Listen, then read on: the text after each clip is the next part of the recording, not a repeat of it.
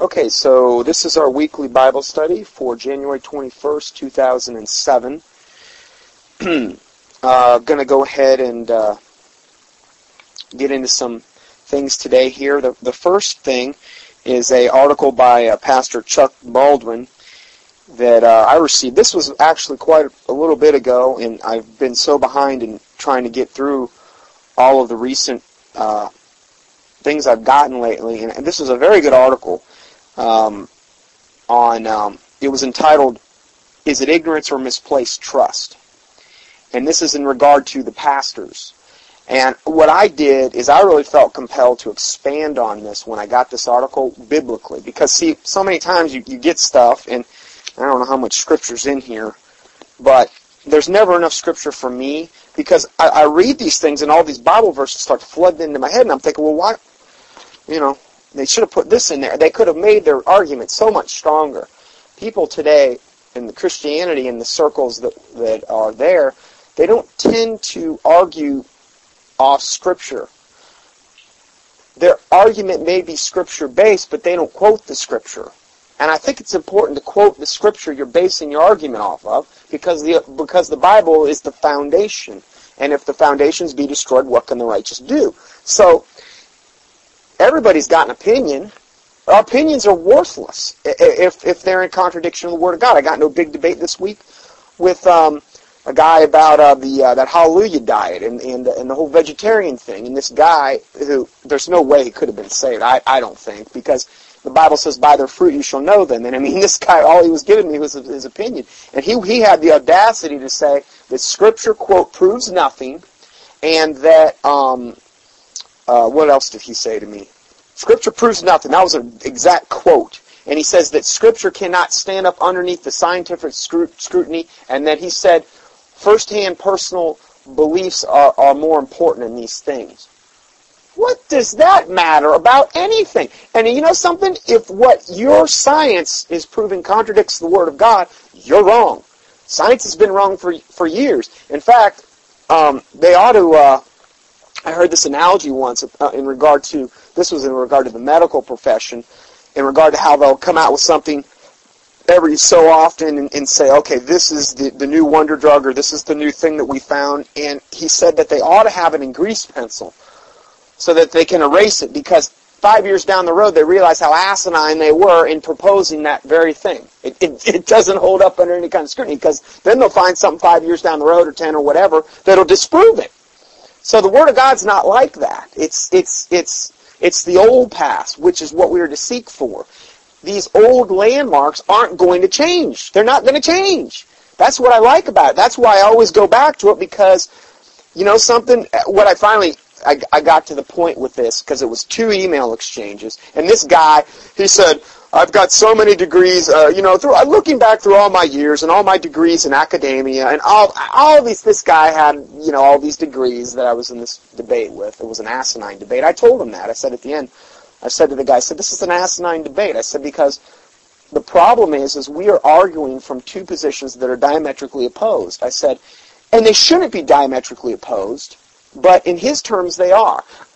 Now, when science verifies the Bible, they're not diametrically opposed, okay?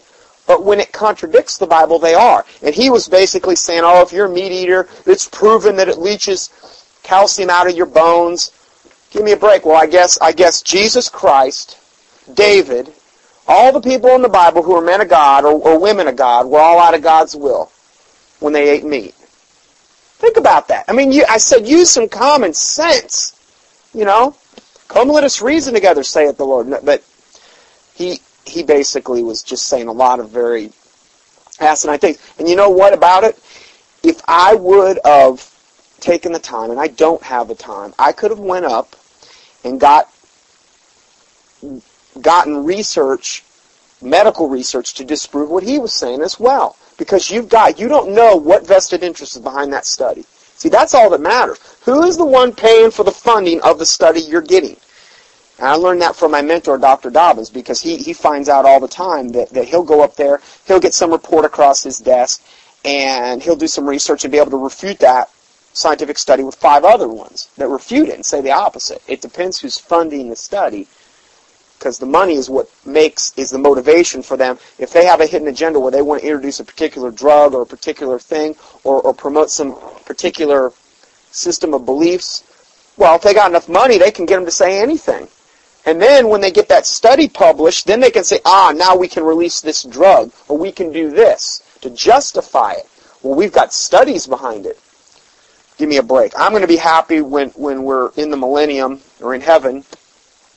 And we don't have to worry about any of this deception we're exposed to on almost a daily basis, really. Uh, so this um, this article what I wrote in here, because I have a lot of pastors on my email list. I got quite a few. And I said, this is not directed to any pastor on my email list, but it's more of a general indictment of the typical American pastor who has fallen or always was asleep and or is a hireling. Okay, because that's the problem. They're hirelings. They're doing it for the money. Um, Jeremiah 23, 1 through 4. Jeremiah 23, 1 through 4 says, Woe be unto the pastors now, I, I read something the other day. Some guy emailed me, and he said he referred to himself as brother. Brother. Okay, well, I understand we're brothers in Christ and these types of things, but he says that no titles are biblical. I said, now hold on here. It says right here that a pastor is a biblical title. It's in the Old Testament. Bishop is actually a biblical title, and a deacon is a biblical title. Now, now, well, it does say, it does make reference in the Old Testament to priests, but more in the Old Testament Levitical law system. And then they, they got men that, that um, nowadays, uh, uh, Benny Hinn's one of them because I, I saw a little clip of him the other day. He was on he was on TV and he had his collar on, and and uh, he's what he's doing now is he wears these vests and it and it looks like a priest collar because it's got that notch right here cut out. You know how they have that notch and they have their their little white thing. It's cut out now. It's a white shirt underneath it. So it looks like a priest collar almost. He's just about there, Benny. Benny, come on, just go a little bit more. You can get that priest collar going. Just just strap it on. See how see how it feels. You know, try it on for size, Benny. You're, you're almost there. And he was he was interviewing this this black guy down in um down in uh, Jamaica. He's got this church down there, and he he was talking and lamenting to the fact that uh um uh, he said so many things that were so un- unbiblical and ungodly. I don't even know where to begin. But he said that we're all citizens of the kingdom of heaven and all the stuff, and, the, and that we need to demand our healing because we are citizens and we are entitled to our healing, and we need to demand it as citizens of heaven. And then he start, he went in all his re- rebuking devils and demons and and uh, uh, casting out sickness and all those other things. Now, how can Satan cast out Satan? I, I mean, I'm sorry, but these men are not men of God. They sure not men of God.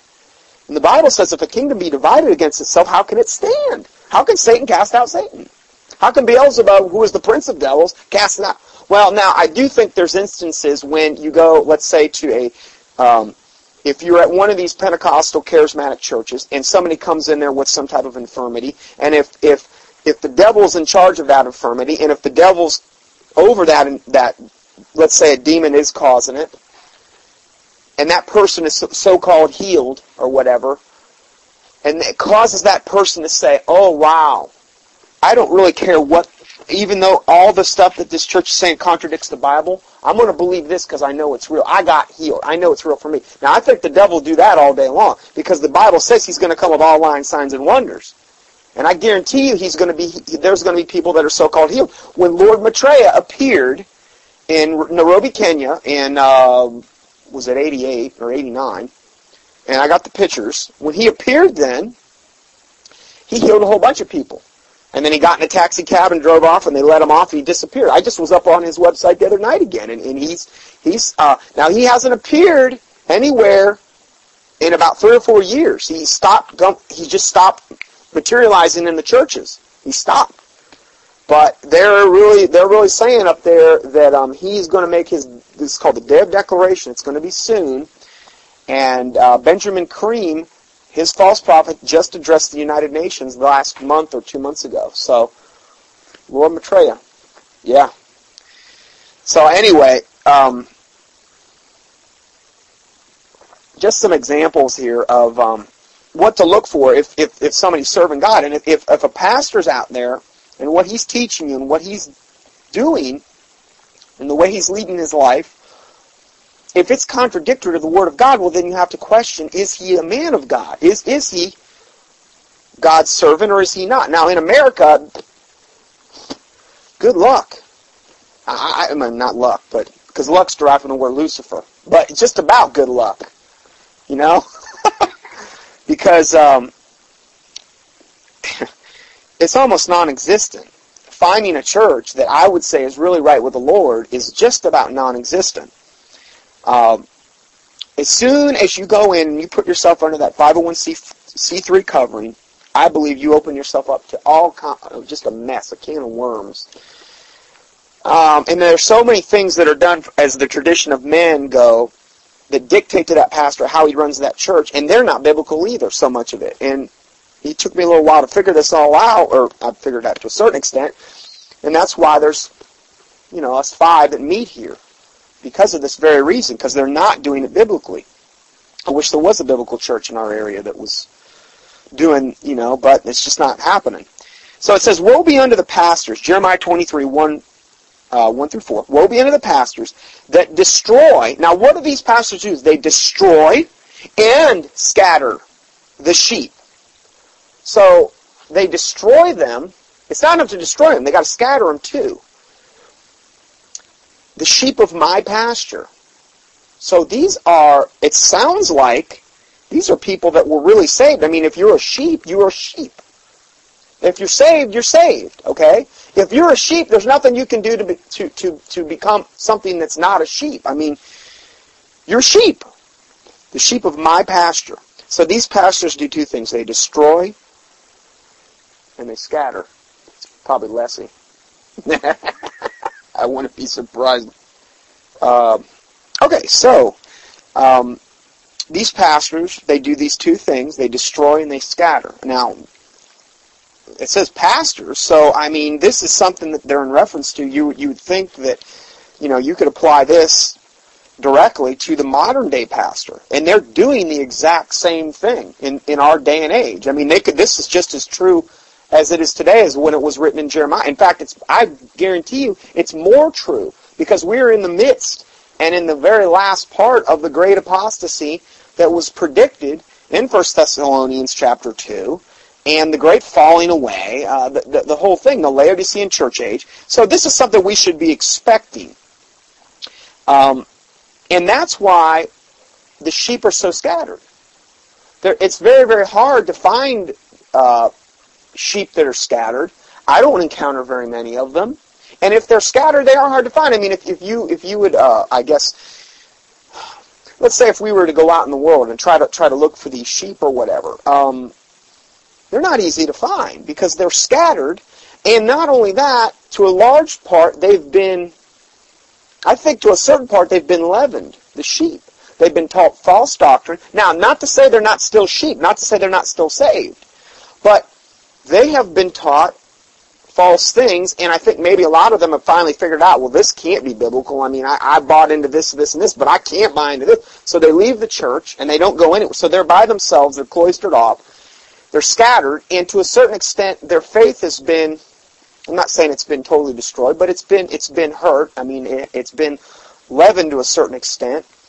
And this is the problem you get when you trust in man woe be, let's say the Lord, um, you know, woe be unto them that, that put their faith in man and make flesh his arm and whose heart departed from the Lord. So you, you can't do that. If you put your trust in man, man will fail you, period. If it contradicts the word of God, then it's not of God, period. So if we would just use that as our standard, I don't think we get our feelings hurt as much because then we wouldn't be so, you know, if something happened, oh, a church split or this or that or these things. I, I just don't think people would get their, their feelings hurt as much if they would just rely on this as their standard and not worry about what man's opinion is. And when man starts to deviate this, and I don't care if he's your pastor or not, well, you point it out to him, and if he wants to maintain going down an unbiblical road, then you get out of there. You just, you do it. But I know several people, um, I'm sure many of them are on my email list that are in churches. They know they're wrong. I've had them indicate this to me. And they're still in it. Now, I don't I'm sorry, but I mean, it's one thing to hang around to try to straighten the situation out. But to hang around knowing the situation's never going to get straightened out, the only person that's going to get hurt is you. Because you're willfully participating in this system. And if you're trying to change it from the inside out, well, that's all well and good. But I think it's too, too far gone. If you're under a 501c3 heading and you've got a pastor that's not even reading the right Bible, how are you going to correct that situation? If the foundations be destroyed, what can the righteous do? Well, those are your two foundational issues, I believe. Bible you're reading, and what covering are you under as a church? Are you under a governmental covering, a 501c3? Why? So I can write it off on my taxes? Well, the Bible says not let your right hand know what your left hand doing when you give. Well, I don't know. It, it, it just, to me, it seems it's all, everything's backwards in this country. So woe be unto the pastors that destroy and scatter the sheep of my pasture, saith the Lord. Therefore, thus saith the Lord God of Israel, against the pastors that feed my people, ye have scattered my flock. Now, what is his flock? His sheep. Okay? Flock, sheep. Okay, it just was in reference to sheep above. So we know we're talking about the same thing as the sheep. You have scattered my flock and have driven them away and have not visited them. Well, that's what happened to pretty much all of us, pretty much, if you really think about it. I mean, you're not going to have a whole lot of. If you've been driven away from, from a church because of your biblical stance, you're not going to have a whole lot of people really wanting a lot to do with you, most of all the pastors. Because if they know they're in the wrong, and they know they can't biblically justify what they're doing, they're going to avoid you like the plague. They're going to totally avoid you like the plague. Or if they do see you, you'll probably get some sarcasm, or I don't know. I, I am searching for the right word there, but but you, you're you're going to. Uh, they may not totally appear as your enemy on the surface, but I guarantee you they're probably saying a whole lot behind your back, especially if you left their church, because they're going to have to justify why you left. Now, if they're not willing to own up to the things they were doing that were unbiblical that maybe you called them on the carpet for, then they're going to have to defend themselves. They're going to have to save face. And that's what all these pastors, just about that I've been around, do. Oh yeah, they get together, they save face, they, oh this, oh he's, you know, yeah, he's he's okay, but boy, he's got to get his head screwed on straight and these types of things, and, and you need to do this, and and you know he's really radical and and these types of things, and well, I want to see scripture. That's all I care about. Show me scripture. Show me where I'm wrong.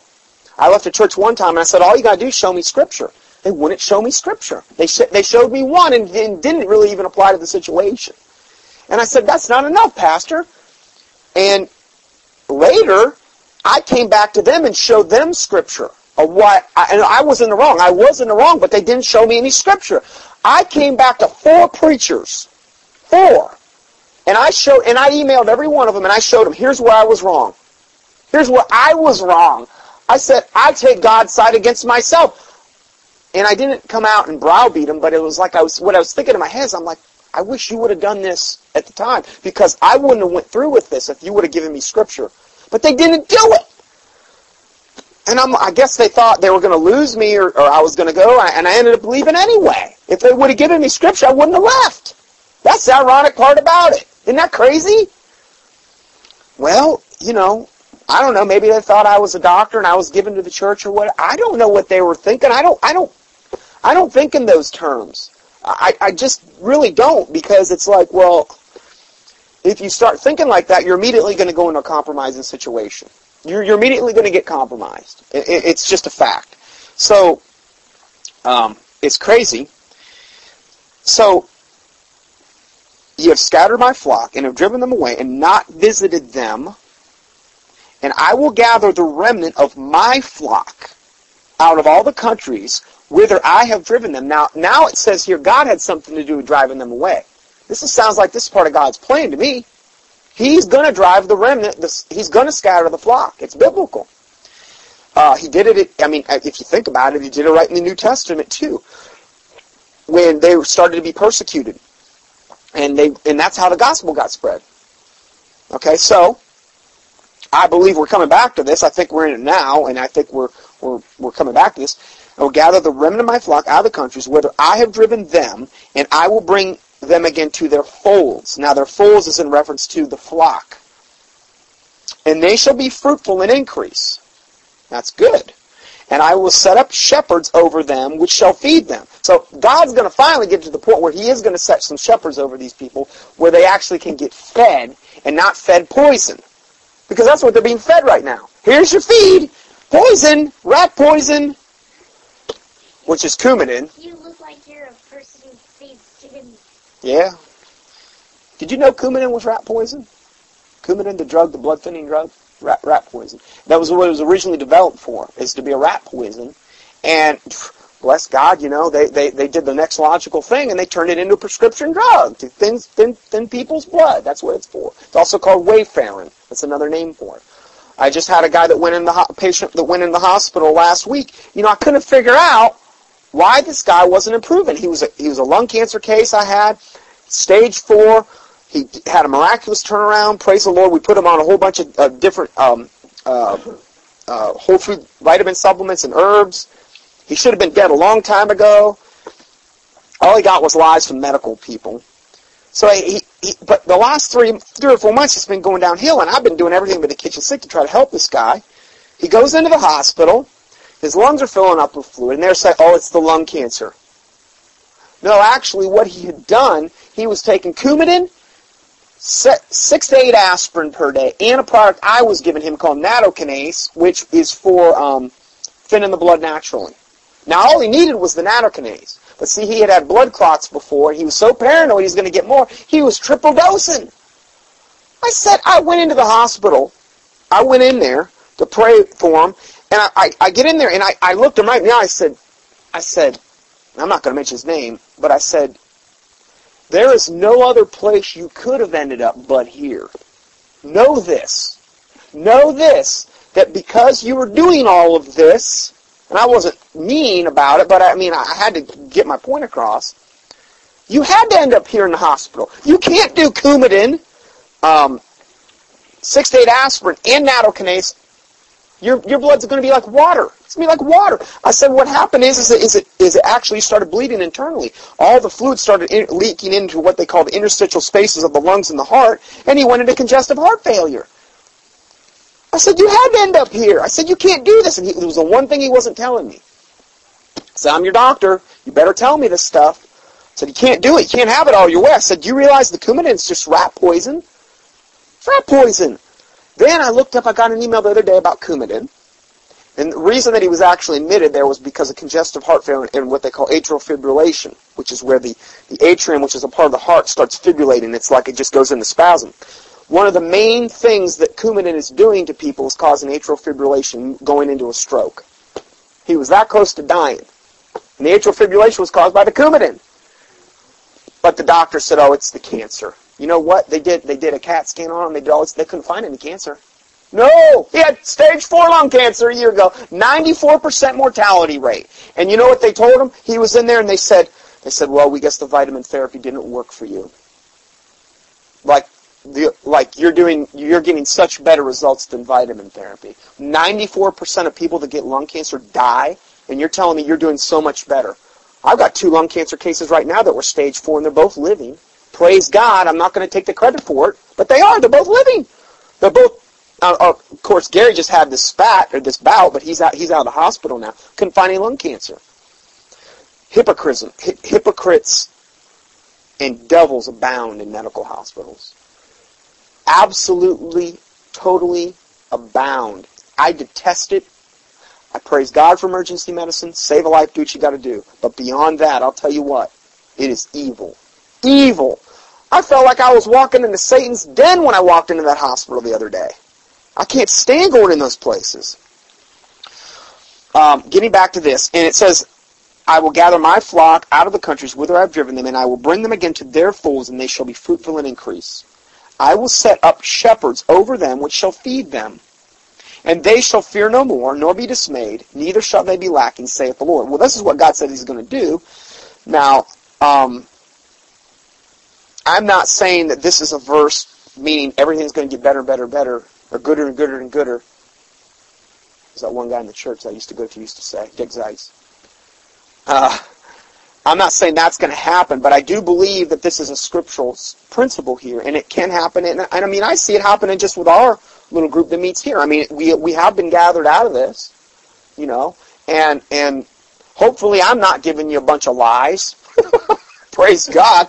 Um, so he does say this, but I think the big thing is is these people really want to ha- have to have a desire for truth, and that's the problem. Most of the people don't even have a desire for the truth. So they don't. It's not a big deal to them. Um, yes, the pastors many times are devils, but but the people in the congregation aren't a whole lot better because they're content with being fed lies. They don't check it out. So you know they're really without excuse just as well. Hebrew thirteen eight says Jesus Christ the same yesterday and today and forever. So the reason I put that in there is to say that this that this scripture verse is the same yesterday, today, and forever. Okay, so this has a scriptural application for today's day and age. John 10, 11 through 13. Jesus Christ is quoted saying, I am the good shepherd. Now, these are the verses that kind of, they'll start to flood my head when I read an article like this, and I don't know where they're at a lot of times, but I remember three words maybe out of there and I'll put it into my, my Blue Letter Bible Dictionary that anybody can go to online and put in a keyword phrase, and it'll tell me all the places that that occurs. And even if I've only got two words right, it'll tell me where those occur and give me all the com- possible combinations. So I can find these verses very quickly, which is really nice. Um, Jesus Christ is quoted as saying, I am the good shepherd. The good shepherd giveth his life for the sheep. So now, Jesus Christ is the ultimate good shepherd over the flock, over the sheep, okay? He gives his life for the sheep. Well, he did. He went to the cross. He went to the cross and gave his life for the sheep. That's exactly what he did. But he that is an hireling, now what's a hireling? Well, if you hire somebody, they're doing it for money. They're doing it for the money. But he that is an hireling and not the shepherd, so see, these aren't even shepherds. These aren't shepherds. We're not dealing, when I, talk, when I talked about Jeremiah 23, 1 through 4, where it says, woe be unto the pastors, they may have pastor as a title, but they're not a shepherd. No, they're hireling. You can have the title pastor or whatever you want to have, black robe devil or priest or father. Oh, the Bible says call no man father except your father in heaven. Well, how do they justify that? Well, they don't read the Bible. And they got a perverted one to boot. So, I am the good shepherd. The good shepherd giveth his life for the sheep. That's pretty much an example for any shepherd out there. I'm sorry. Is the pastor willing to give his life for his sheep? If he's a hireling, no. He, in fact, it's so opposite of that. He's not even willing to, to give them the truth out of the Bible. I mean, for the most part, he's not even willing to give them that. Just because it might be a little bit less pay he may make. Do you think that if he would do that and sell out just for just for a little bit of money, that he'd lay down his life for you? Please, give me a break. That's never going to happen. But he that is an hireling and not the shepherd, whose own sheep are not, whose own the sheep are not. But he that is an hireling and not the shepherd, whose own the sheep are not, seeth the wolf coming. Now, the, the, the hireling sees the wolf coming. He sees him. But what happens then? And leaveth the sheep, and fleeth. And the wolf catcheth them, and scattereth the sheep. The hireling fleeth because he is an hireling. That's why it flees. So see, the hireling can even see the wolf coming, but he's not going to warn the sheep. He's going to leave the sheep. And he's going to flee like a little girl with his tail between his legs. And the wolf catcheth them. And what does the wolf do then? He scatters them, scatters the sheep. Well, didn't we just talk up here about the sheep being scattered in Jeremiah? That's why I like this this verse that Jesus is. This is a direct quote from Jesus, and there's a lot of parallels between the two verses here. So the wolf catcheth them, scattereth and scattereth the sheep. The hireling fleeth. Why? Because he is an hireling. He was doing it for money. His heart wasn't in it. He wasn't going to lay down his life for anybody. Please, give me a break. And, and he careth not for the sheep. That's why he fled, because he, he cared not for the sheep. That's what hirelings do. now, let me ask you a question. If, if we're in this day and time and age in, in, in America where pastors are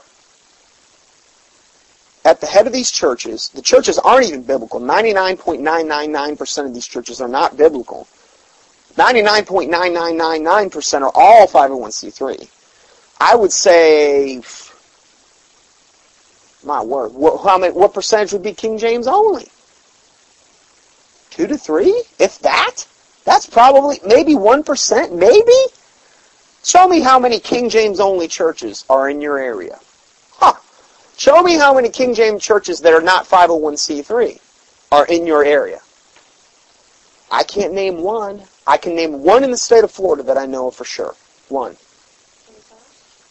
Well, this one, yeah, but I'm I'm I'm talking a person that actually calls himself a church and, and, and they actually meet in, in some type of of course I shouldn't elevate that above what we're doing here either, but I'm just saying if you looked in your phone book, we're not going to be in a phone book. Okay? I know one in the state of Florida. Pastor Slattery in, in Bellevue. Um, I, I'll be honest, I can't think of one up. Now, there may be, there may be, but I don't know of one. I mean, Dr. Dixon's church may be, but I don't know. Well, that's a pretty sad state of affairs. Then, if, if that's the case, then, you know, these people have, they're sold out. They've just sold out from the get-go. They were always sold out. They were, they were taught wrong. They were, they were brought up wrong. They, they, they, this is how they were taught in, in the cemeteries, and they were ruined. Acts 20, 28 through 29. Acts 20, 28 through 29. Take heed therefore unto yourselves and to all the flock, over the which the Holy Ghost hath made you overseers. Okay, so here we go again with another verse that talks about this, this concept here. Take heed therefore in yourselves and to all the flock Okay? We were talking about flocks and sheep and these types of things. Over which the Holy Ghost hath made you overseers. Now this is in reference to like bishops and pastors and things of this nature. Okay? Now the, the Bible says the Holy Ghost makes these men overseers. But how many men how many of these men have left their duty? How many of these men are derelict? Or should I say, oh, hold on, I gotta be politically correct now. How many of these women, you know, because, you know, we got women pastors now, so that that's okay too. Everything goes in today's day and age. So um, it says take heed. This means pay attention. Now the Bible says that that the Holy Ghost is the one that has made these men overseers over their flocks. Holy Ghost did it. I mean, if the Holy Ghost isn't doing it through you, then he, what, what, whatever is being done is not of God. It's, it's being perverted. It's being done under man's strength. That's how churches are being built today. They're not being built by the guidance of the Holy Spirit. They're not. Well, no, no, you don't understand. I heard a voice from God. God told me to do. You know how many times I've heard that? So, okay, let me let me ask. Okay, so God told you to do this, and it totally contradicts Scripture. Okay, God told you, and if God told you that, why did He the Bible, Jesus says you, you ignore the, the, the weightier matters. You strain at gnats and swallow camels. You're telling me God's going to tell you something about this, but yet He's going to not even reveal to you things that are much more important, like what is the Word of God, like what's your foundation as a church, like, you know, a lot of, but yet He's going to tell you that. It doesn't, see, to me it doesn't add up. I've always thought this over the years. Why would God reveal supposedly this thing to a person and then just totally keep them in the dark about all this other stuff that, that is actually more foundational to the faith. It's just kind of weird to me. I've, looked at, I've, I've, I've grown, oh, I haven't grown up, but for the last 13 years since I've been saved, I've looked at that and I thought, how, you know, they've had this their whole life. Why couldn't they figure this out? They've had, they've had triple the time I've had, or quadruple and they've still never figured this out? It doesn't make sense to me. I don't, think it makes me better, but it's just, I look at it and it's like, I figured it out. I had 13 years. They have the same access, I hate to say it, but to the internet. That's where I learned a lot of this stuff. That's where I ended up getting a lot of this information. Oh, the internet's all evil, devil. Well, you know something? The internet's like money. It takes on the personality of the user or the possessor. And you can use the internet for evil, which is what it's mostly being used for, I admit it. Or you can use it for good as far as research goes and as far as getting truth out. Let me tell you something. In Nazi Germany, they didn't have the internet. And if we didn't have the internet, I believe, and, and, and I mean, I'm, I know God's up there and his prevenient hands are holding things back, but if the internet wasn't around and we had no access to get true information, there's a, there's a, I think there's a pretty good chance we would have wound up. I think there's a pretty good chance we would have wound up where Nazi Germany was at already. We would have already been there. Because see, the problem is, is the people of Nazi Germany, I've studied that thing a lot. Well, how could these people get so deceived? Well, they were only getting one side of the story all the time. They didn't have any other media outlets at the time. Everything was being suppressed. Everything. At least, at least, we can go up and, and try to get some truth if you do online research and things of this nature, and it's not just America, it's a lot of other countries weighing in that you can go and see their websites and they're saying, listen, this is what's going on in America, or this and that. And you can go up there and, and I believe you can get some objective, um, some objective news reports.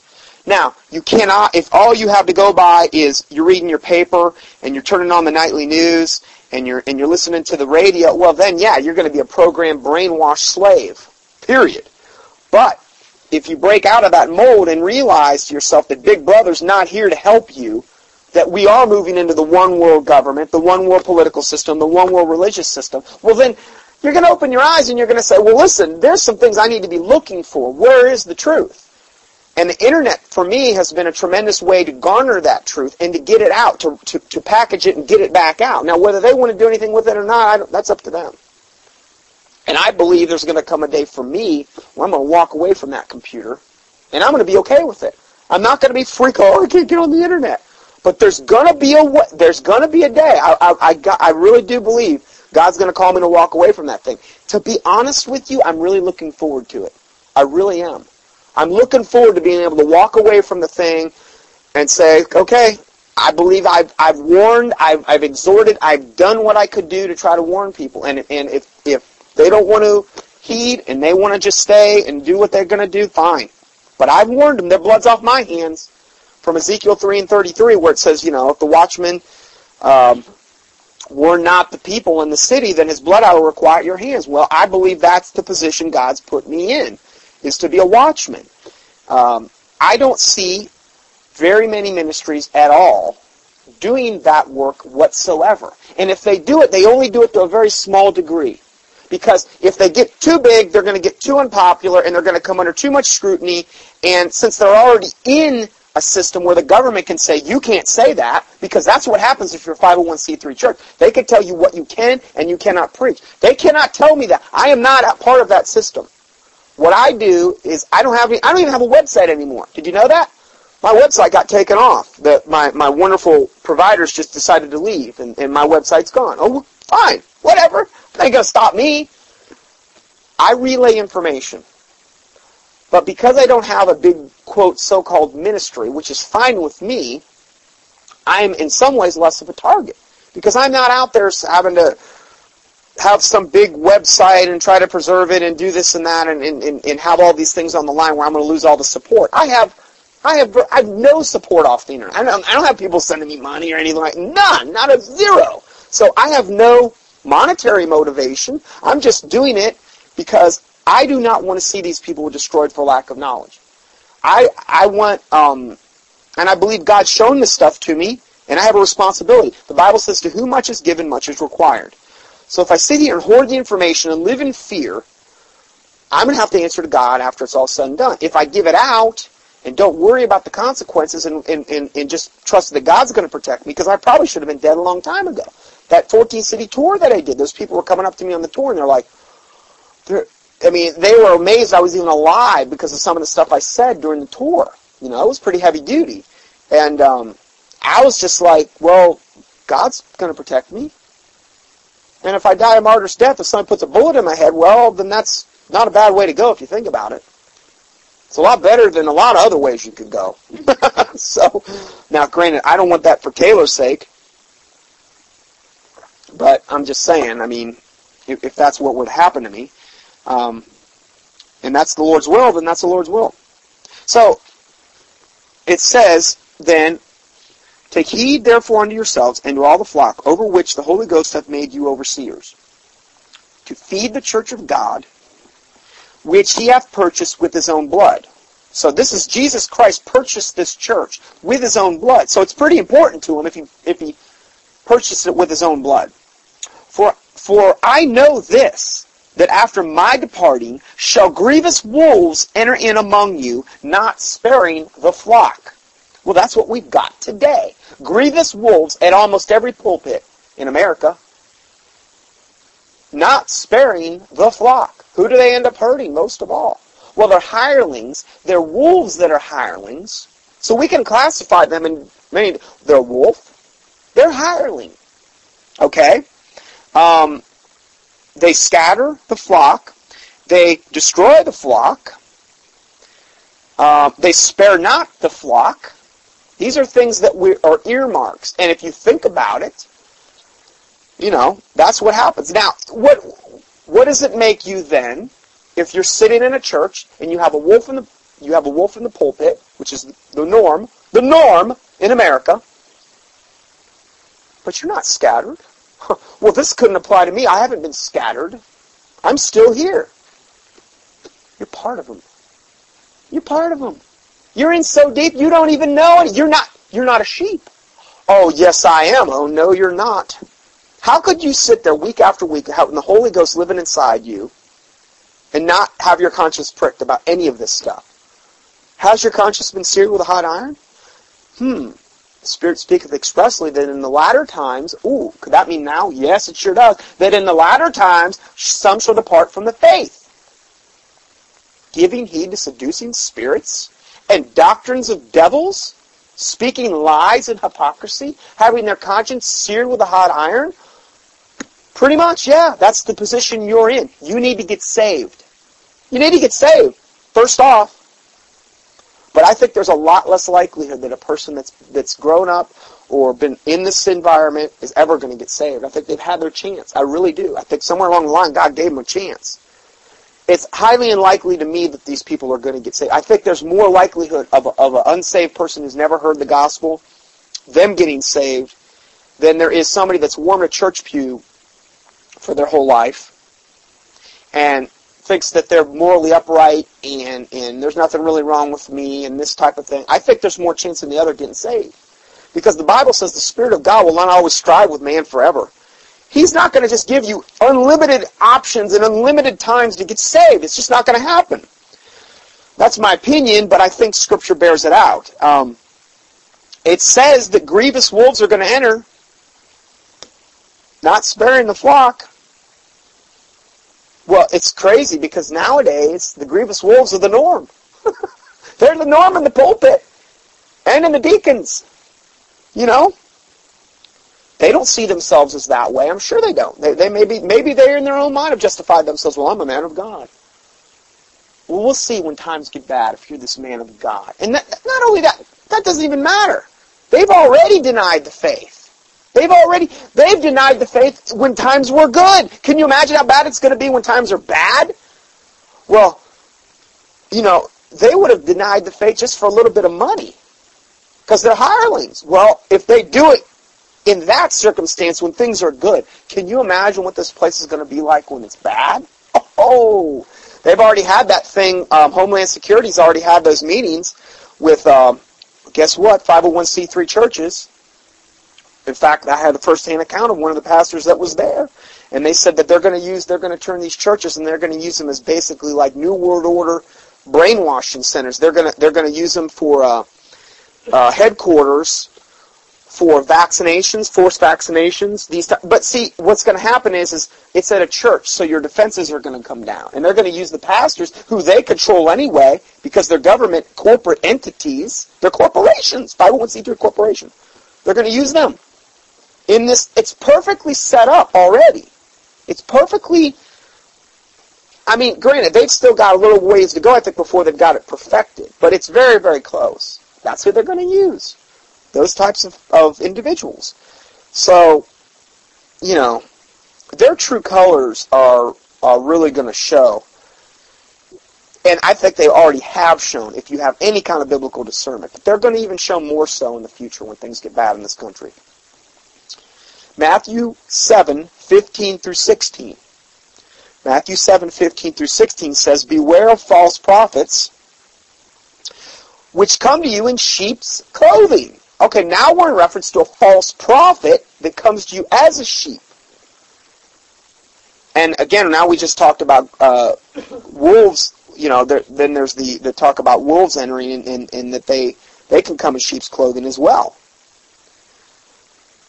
And then we could just we could almost uh, swap that out. We beware of wolves, which come to you in sheep's clothing.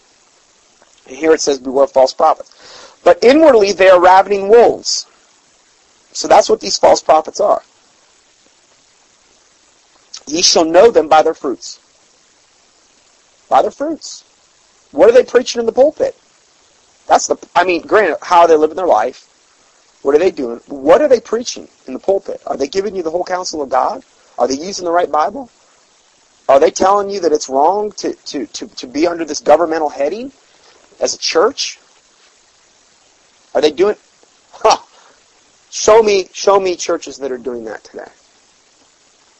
How many in America are? I don't think there's hardly any, unless there are some home churches like we are. Um, and I know there's there's there's some, but there's not very many. I mean, the, the, the crazy thing about it is, is any churches that would be doing that would be considered the most radical, radical, radical. And, and I've been around these people and I, I just think it's the way we should be.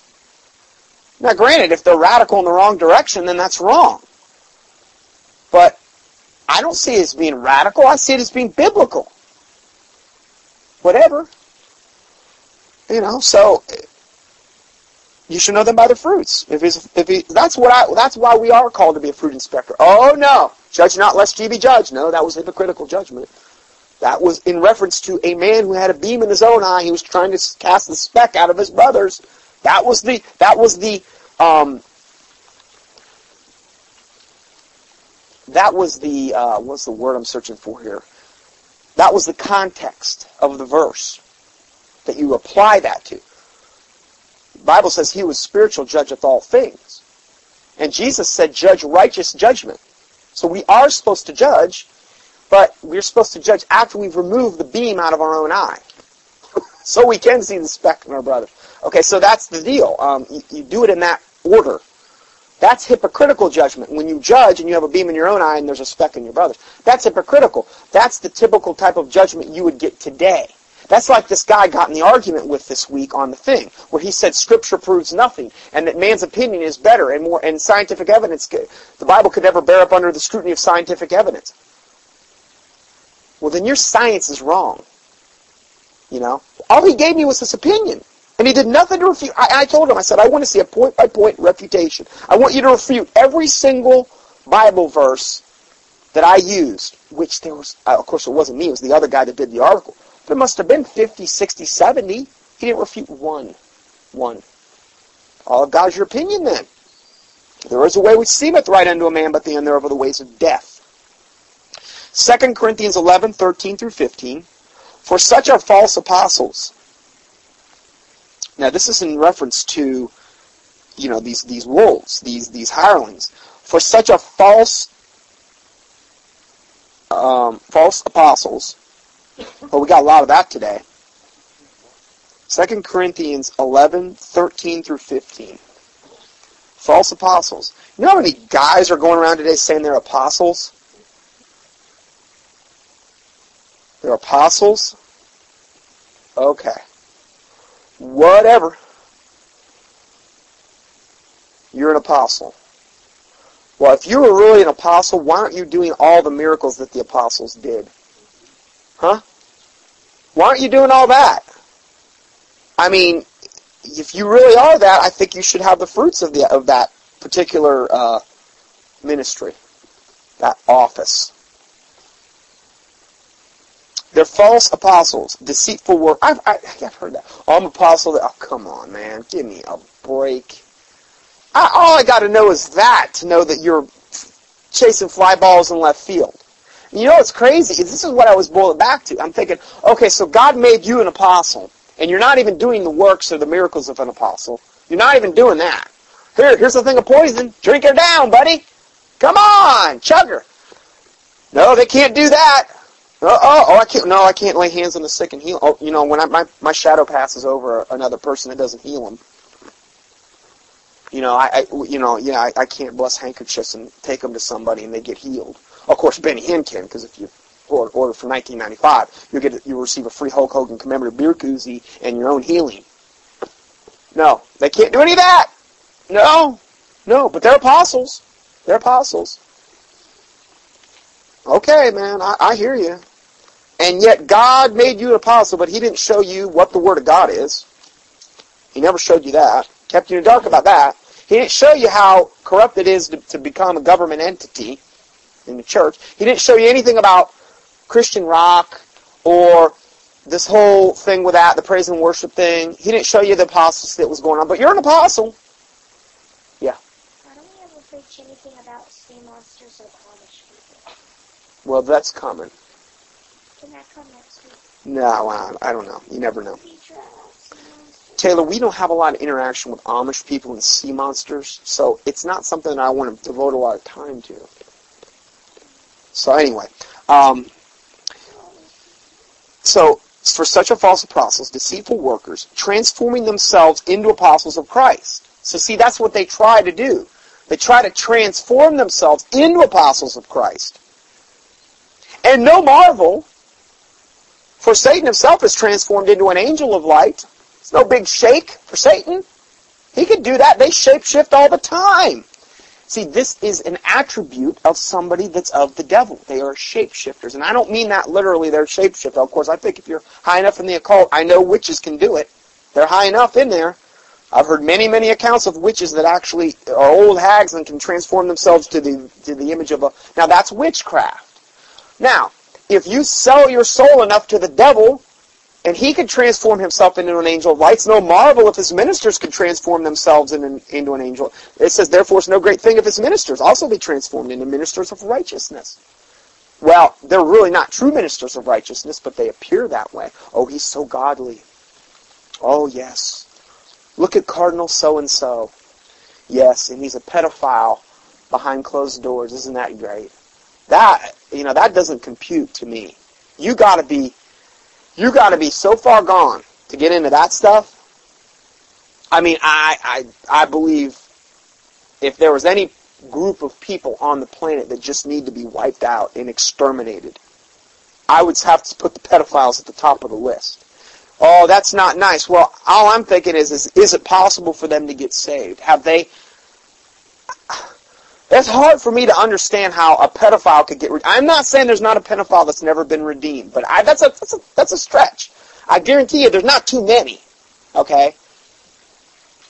They sure aren't doing any good service on this earth, and if they're going to continue to be pedophiles and violate little children, and that's what they're going to do, and that's what they're going to do, and they're going to continue to do that to the day they die. God knows that. He know He can look at their life and say, they started here as a pedophile, they're going to end up here, and they're going to go to hell. I pray God remove them before that time so that they can't violate more children. And you know what? I pray do it in such a way that all men would see and fear and declare the work of God. But God shall shoot them with an arrow, Psalm 64, but God shall shoot them with an arrow. Suddenly shall they be wounded, so they shall make their own tongue to fall upon themselves. All that see them shall flee away and shall declare the work of God. The righteous shall be glad, and the Lord shall trust in him, and all the upright in heart shall glory. That's my goal. That's why I would like to see these people eliminated. Not because I want to see them go to hell or because I hate them or whatever. Of course, I'm not real fond of them, but it would be better if God started dealing and I'm not saying I'm not indicting God or mad at God, but it would be better for God to deal with these people in this life and for their lives to be cut short, that all men would see and fear and declare the work of God, than for these people to go on in their sin and continue to viol- violate little ones and I'm not just talking about pedophiles, but I'm saying that's the most extreme example I could think of. You know, what would be better? Well, let them live. Let them violate the, the, the, the little children and, and defile them. And let them have their life of pleasure in this life so that they can burn in hell in the next. No, I don't think so. I don't think so. I, I really believe the time is going to come that that's going to start happening. And I praise God that it's going to because it needs to start happening. There's no fear of God. Well, what would that promote in society? Fear of God? All men would see in fear and fear. Who would they fear? They fear God. Because God's the one that shot at them with an arrow. And then they would wisely consider his doing. Maybe some of these, you know what would happen? Some would get saved. People that wouldn't normally have gotten saved because they would have just continued living their life like the devil because they would have never had no reason to fear God. They'd get saved. Some would get saved. Just like when, when Ananias and Sapphira were struck down. Many feared and many were greatly added to. It was all positive. But see, we don't think in the way God, see, Bible, the Bible says God's ways are not our ways. We don't think the way He thinks. But see, this Bible gives us a glimpse into the way He thinks. That's why I try to look at this the way He's looking at it. I'm thinking, yeah, that makes a lot of sense if you start thinking about it. But in the, but in the, in the flesh, in the worldliness or whatever, if you were like that, you're like, oh no, that, that, that can't be of God. He's a God of love, and he would never, oh, give me a break, man. He's also a God of judgment. He's not going to tolerate what's going on here much longer. He can't. He's holy, he's righteous. It would be better for him to start dealing with people and them go to heaven and get right with God before they die than them live like the devil up until the time they plunge into hell and burn for eternity. What's more merciful? The other's a lot more merciful, I think. So, and no marvel, for Satan himself is transformed into an angel of light. It is therefore no great thing if his ministers also be transformed. It's no great thing. People are like, oh no, this couldn't ever be. These, there's, oh, this is too hocus pocus. This is too whatever.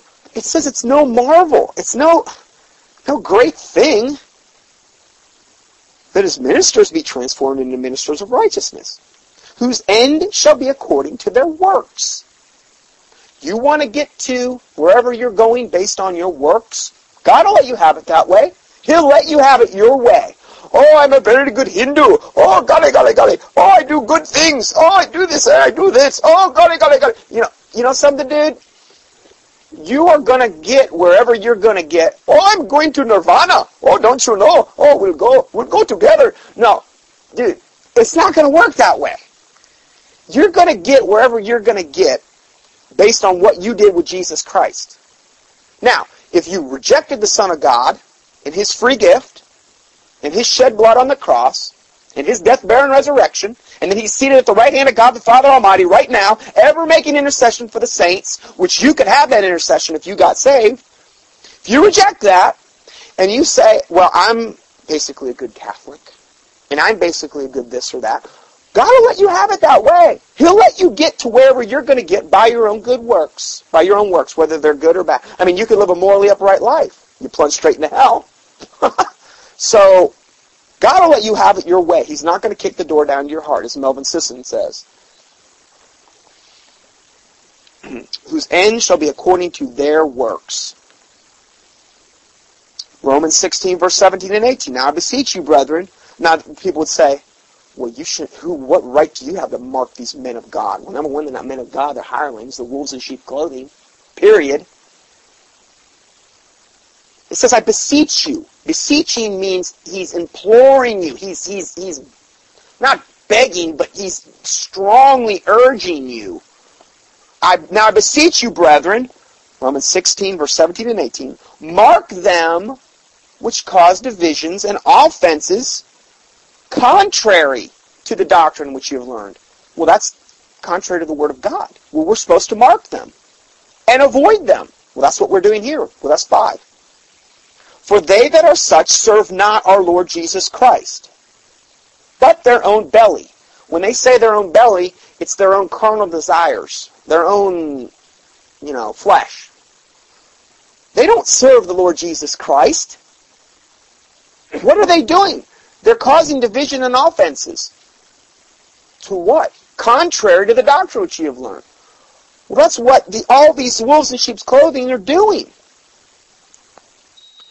Um, and by good words and fair speeches deceive the hearts of the simple. That's how they do it.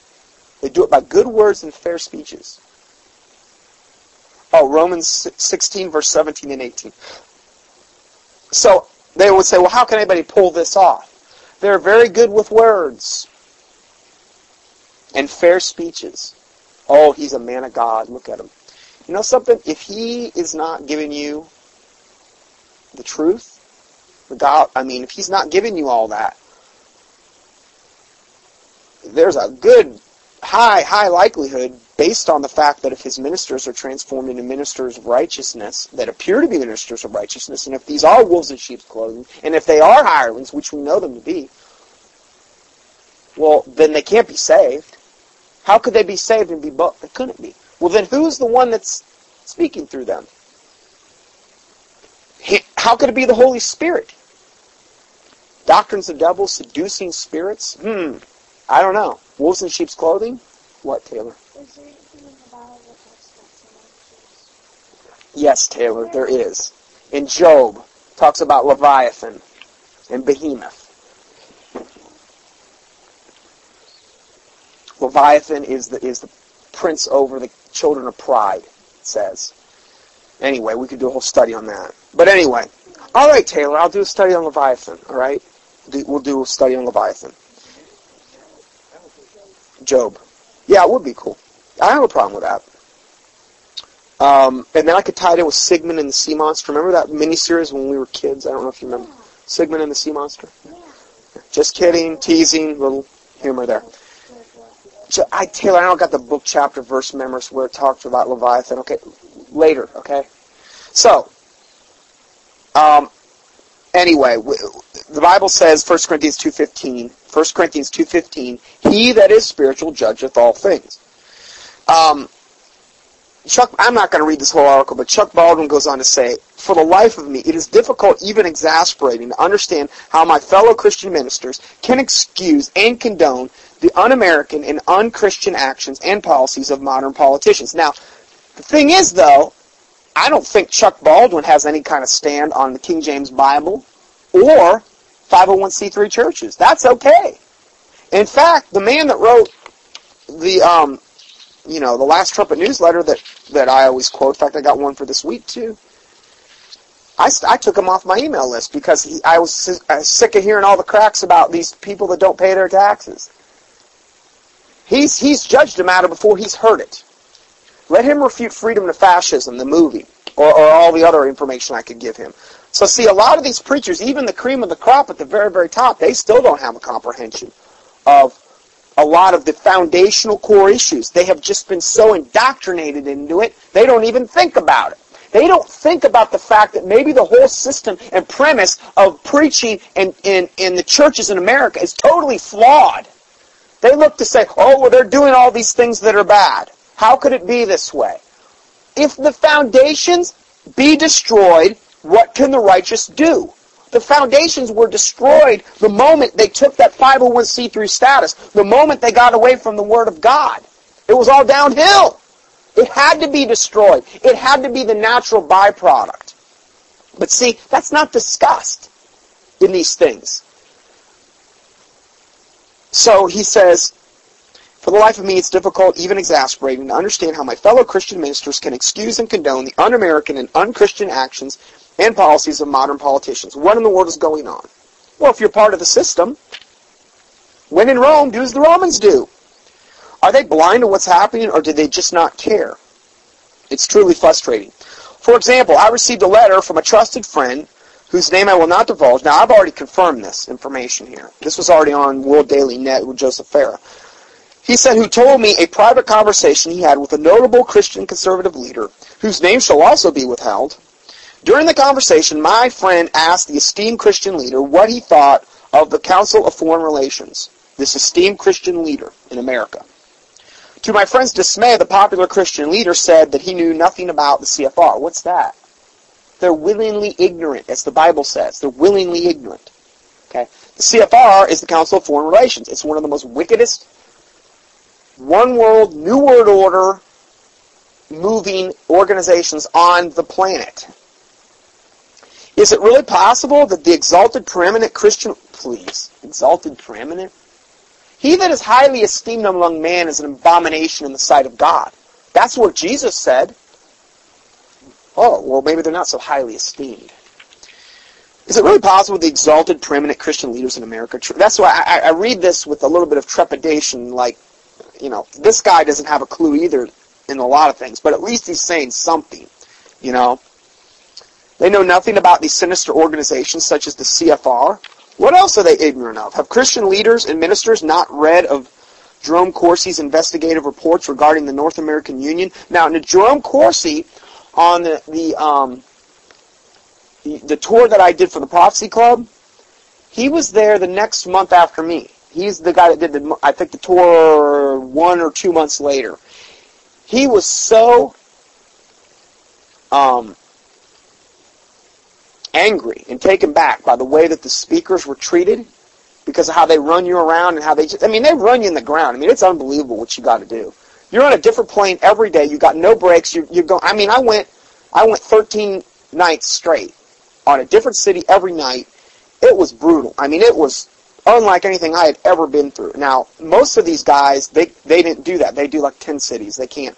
He dropped out at the ninth city in Cleveland. He just, he, he walked out after. that. He says, I'm out of here. I can't do this. This is ridiculous the way they've treated me. I'm, I'm done. so, I, I knew it wasn't just me then when I heard that because I couldn't believe. I'm like, I'm thinking I'm a pretty young guy. I'm like thinking, how are these older guys doing this? You know, uh, you know, you got all your bags in the airports and they're putting you all through. Oh man, it was unbelievable. Well, Jerome Corsi had an investigative report regarding the North American Union. Now, this is where we're going to have Canada, Mexico, and the United States as one nation. Okay, we're going to have a new currency called the Amero, like the dinero, the Mexican dinero. Well, we're gonna we're gonna amalgamate it all into one currency. We're gonna have a different flag too. Did you know that? I've seen this flag. It's a combination of the Canadian flag, the American flag, and the Mexican flag. Each part, there's one third of each on the flag. No lie. It's coming. North American Union. We're gonna have one big happy stinking apostate family. Canada, Mexico, and America in the middle is like a big sandwich. It's coming. Have you have they ever read Representative Ron Paul or former Congressman Bob Barr's reports regarding the dangers of the U.S. Patriot Act? Have they never questioned the official explanation of the 9/11 attacks? Have they never wondered what happened to the oil wells in Iraq? Have they not bothered to watch Aaron Russo's Freedom to Fascism film? Well, that's the one we watched. Okay. No, they haven't, Pastor. They haven't done any of that because they're hirelings and they have no love for the flock.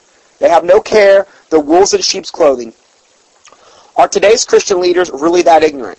Is this ultra-modern, technologically advanced information age, how can Christian ministers be that uninformed? Exactly. My point exactly. You could say that this all this technology is a curse, but again, it's like it's like money. It takes on the personality of the possessor. You can use it to do good if you're getting out truth.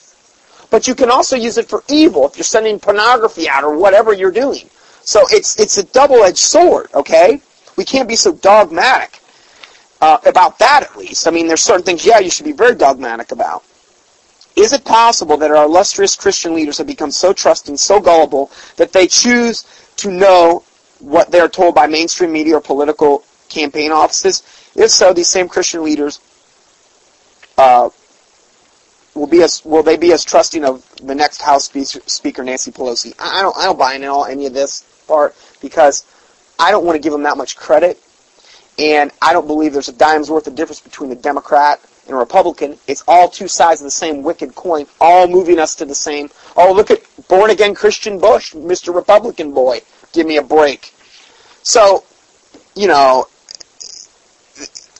I don't. I don't give. I don't give these these so-called preachers this much credit. Um, I don't know if there's anything more even going into on this. I, I just I just personally think they're without excuse. I, I just personally think they're totally without excuse, and, and they're willingly ignorant. They've chosen because they, they they're they're in too deep. They're way way too. They know that if they start preaching about all the stuff in the government, they can't do that as a 501c3 corporation. They can be shut down. I'll lose everything. I'll lose my ministry. I've already lost my backbone a long time ago, and now I'll lose my ministry. Oh me. Oh, I might pee myself. I don't know what will happen to my ministry. I've built this. I look what I've built. I'll lose it all. Lose my reputation, my family, my friends. My wife will probably divorce me because the money won't be coming in anymore. Oh boy. I'll be ostracized from my brethren. Oh, it's terrible. Give me a break, man. Your life's not a popularity contest. You know, it's not even bad now. That's the thing about it. It's not even bad. Can you imagine when it gets bad? Oh, you talk about lily livered, backboneless, wimps. And they don't, and a lot of times they come across as these very strong, macho, or whatever. Give me a break. I don't, I just, I don't have any, I just can't really have a whole lot of pity on any of them. They're, they're without excuse as far as I'm concerned. 1 Timothy 4, 1 through 2. 1 Timothy 4, 1 through 2 says, oh, we just read this, I'm sorry. Now the Spirit speaketh expressly that in the latter times some shall depart from the faith, giving heed to seducing spirits and doctrines of devils, speaking lies and hypocrisy, having their conscience seared with a hot iron. 1 Samuel 15:23. 1 Samuel 15:23 says, "For rebellion is as the sin of witchcraft, and stubbornness is as iniquity and idolatry.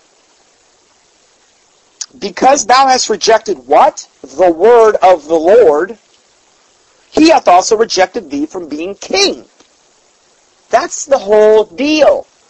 It doesn't matter what my opinion is or what anybody else's opinion is. All it really matters is what does the word of the Lord say. When you reject it, you will, you yourself will be rejected. The Bible says in Proverbs 13, 13, double 13, whoso, now what's Proverbs? The book of, where we get a lot of wisdom and these types of things. So the book of wisdom here, that was written by the wisest man that ever existed save Jesus. Of course, he wasn't too wise at the end, Solomon. He said in Proverbs 13, 13, Whoso despiseth the word shall be destroyed. Whoso despiseth the word. What if you say, well, um, I don't think Jesus is really the Son of God. Uh, I think there's many ways to heaven. I'm going to put it on hold. I'm, uh, yeah, he's he probably is who he says he is, but I'm going to wait until the end because I want to live like the devil the rest of my life. Well, okay. You've just despised the word. Not only have you despised the written word, you've despised the incarnate word. Because the Bible says the word was made flesh and dwelt among men. In the beginning was the Word, and the Word was with God, and the Word was God. The same in the beginning was God. All things were made by Him, and without Him was not anything made that was made. He was the Word. Okay, so you got to be real careful if you're despising. See, a lot of my uh, uh, what I try to do is center everything around the Word of God, so that if you have a problem with me, I'm a little bit smart. I try to be a little bit smart in the way I do things because if you have a problem with me, I want you know I really want it to be a problem with. I really want it to be a problem with the Word of God. See, when I came back and I said to that man about um, this Hallelujah Diet thing, I told him at the end. I said, truly, this argument is not with me. It's with the Word of God. It's with clear Scripture. Now, he's basically stated Scripture proves nothing, and that man's opinion is better, and that it doesn't hold up against scientific scrutiny. That's your opinion. But we can't have any kind of intelligent debate because you're arguing from a totally different premise. Your reality, your your perverted presupposed reality is totally different and totally contrary to the Word of God. How can we have any kind of, of, of debate? You're arguing apples, I'm arguing oranges. We're on totally two different levels. You can't, and, and never will they meet. They're, they're not, we're never going to see eye to eye. That's what I told them. So because thou hast rejected the word of the Lord, that's the, that's the absolute total foundation of everything. Zephaniah 2, 1 through 3. Zephaniah 2, 1 through 3. Gather yourselves together, yea, gather together, O nation not desired. before the decree bring forth, before the day pass as chaff, chaff. Before the fierce anger of the Lord come upon you, before the day of the Lord's anger come upon you. O nation not desired. Sounds like us. O nation not desired. Before the day passes chip, before the fierce, because that's what's coming. Fierce anger is coming upon this nation. The day of the Lord's anger is going to come upon this nation. The Bible says judgment must begin at the house of the Lord. It's going to happen. Seek ye the Lord. Then it says, Seek ye the Lord. Who? All ye meek of the earth. All ye meek. Which have wrought his judgment. Well, I thought meek were just wimps. No, actually meeks aren't wimps. Bible says Moses was the meekest man on earth. Why do you think God chose him? Oh, well, he was just some chosen, but he had a bad temper. I don't care. You can still be meek and have a bad temper.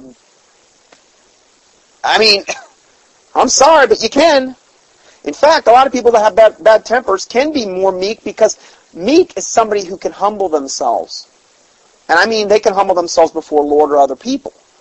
And, and it, just because they have a bad temper or a bad character flaw like that doesn't mean that they can't still be meek.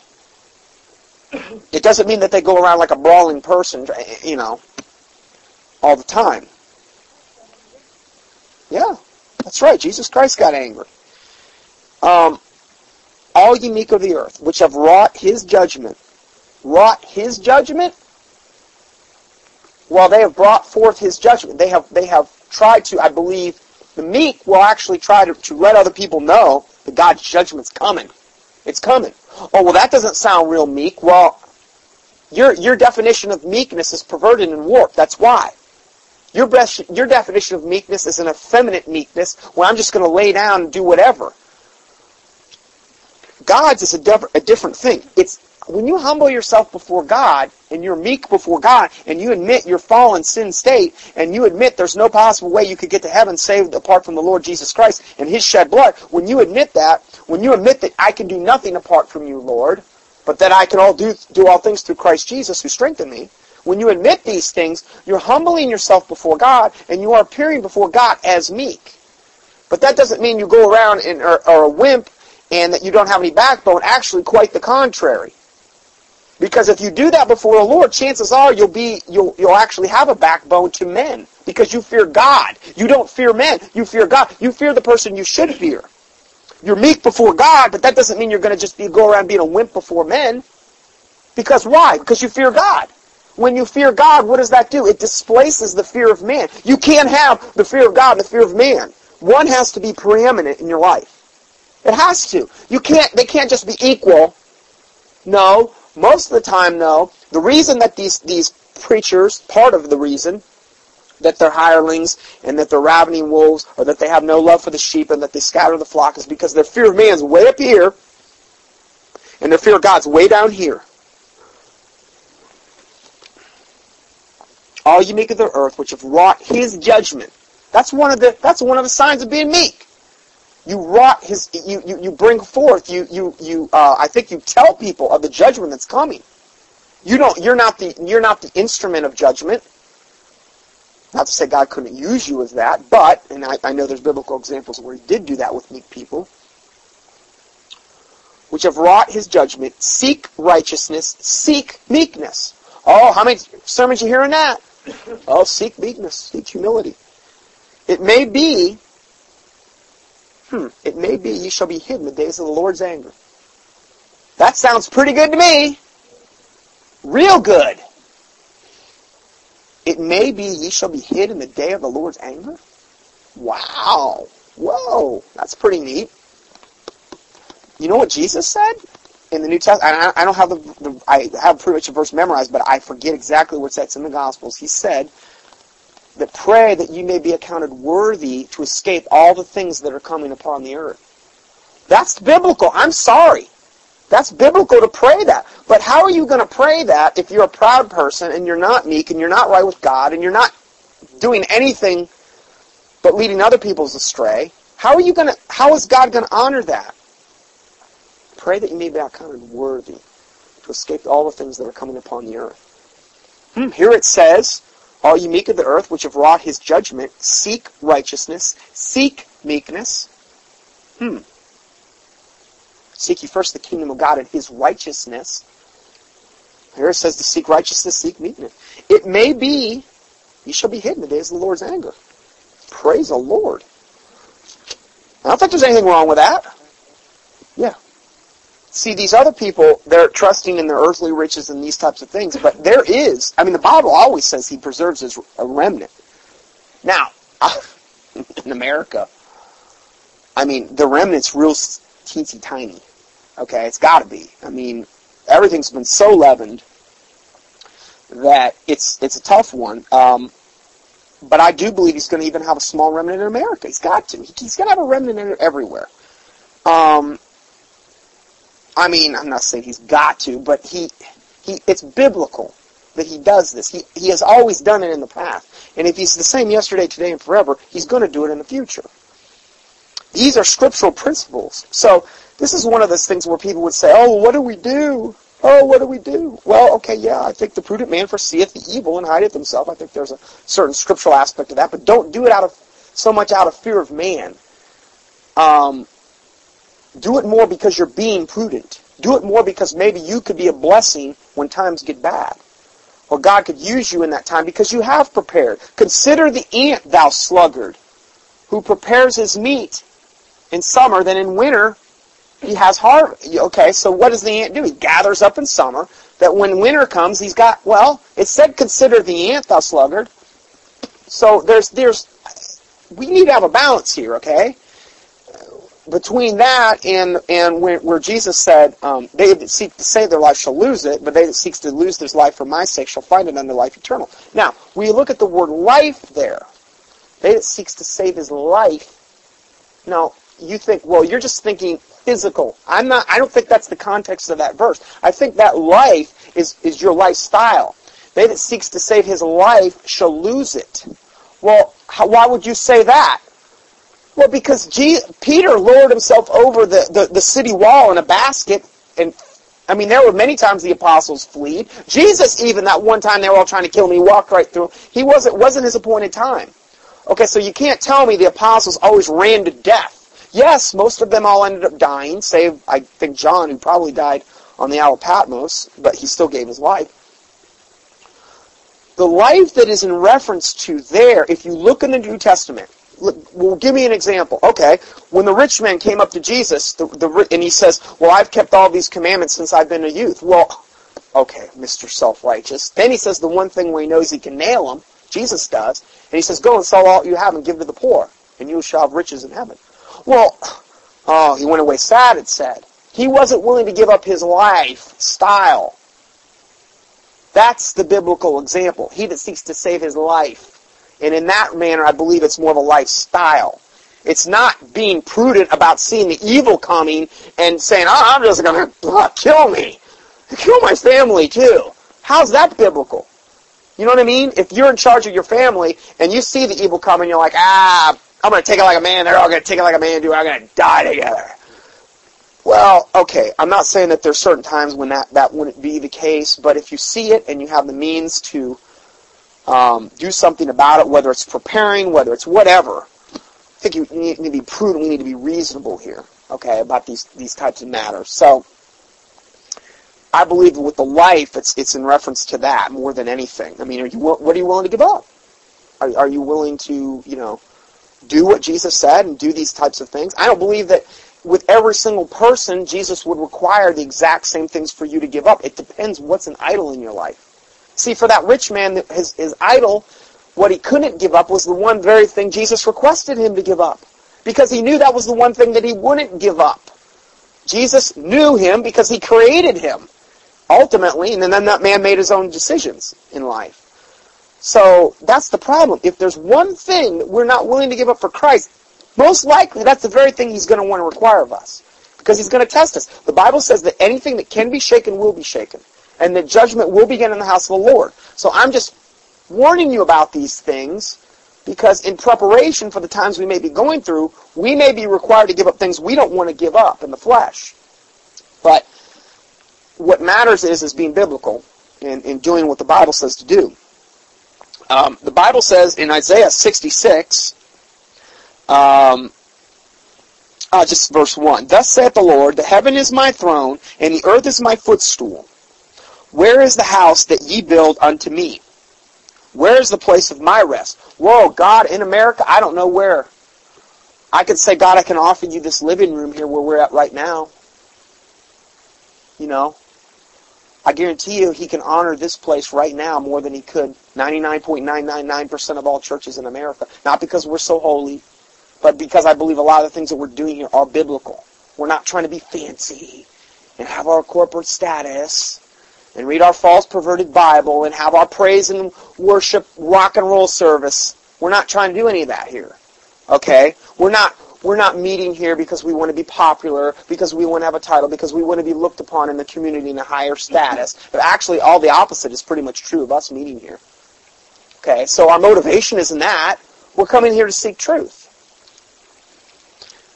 And where's the place of my rest?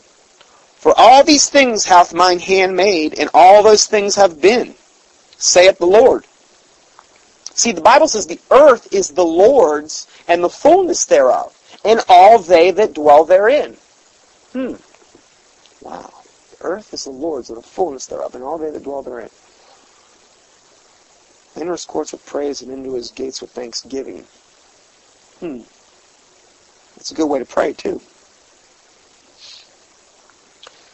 Then it says, But to this man will I look. Well, that got my attention when I read that the first time. That got my attention. To this man will I look. Well, I just don't feel like I can get through to God. Oh, I, I just, I don't know. I, I just, I can't get through to him.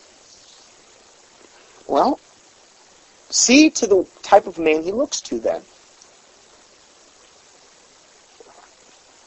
Even to him that is poor and a contrite spirit. Now, it's a poor and a contrite spirit. It's not necessarily poor person. Of course, Jesus did come to seek and save the lost, and, and his heart is for widows and orphans and these types of things. And the reason that more poor people end up getting saved over rich men is because the poor have had that taken away. They don't have all the, the riches to cloud their judgment and think. They don't have all the riches to fall back on and put their faith in because they don't have it to, to fall back on. It's not there.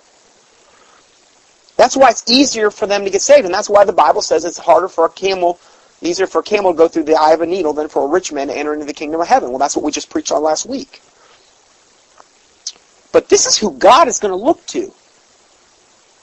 To him it's of a poor and a contrite spirit. Now, in the in the King James Bible, many times words will define themselves if they're in close proximity to one another. In fact, Gail Riplinger has a whole book written on this called The Language of the King James Bible, where she says if you're having a hard time defining a word in the Bible, look around that word and see if there's another context upon which it was used in that immediate verse area. Well, poor and contrite are basically the same thing.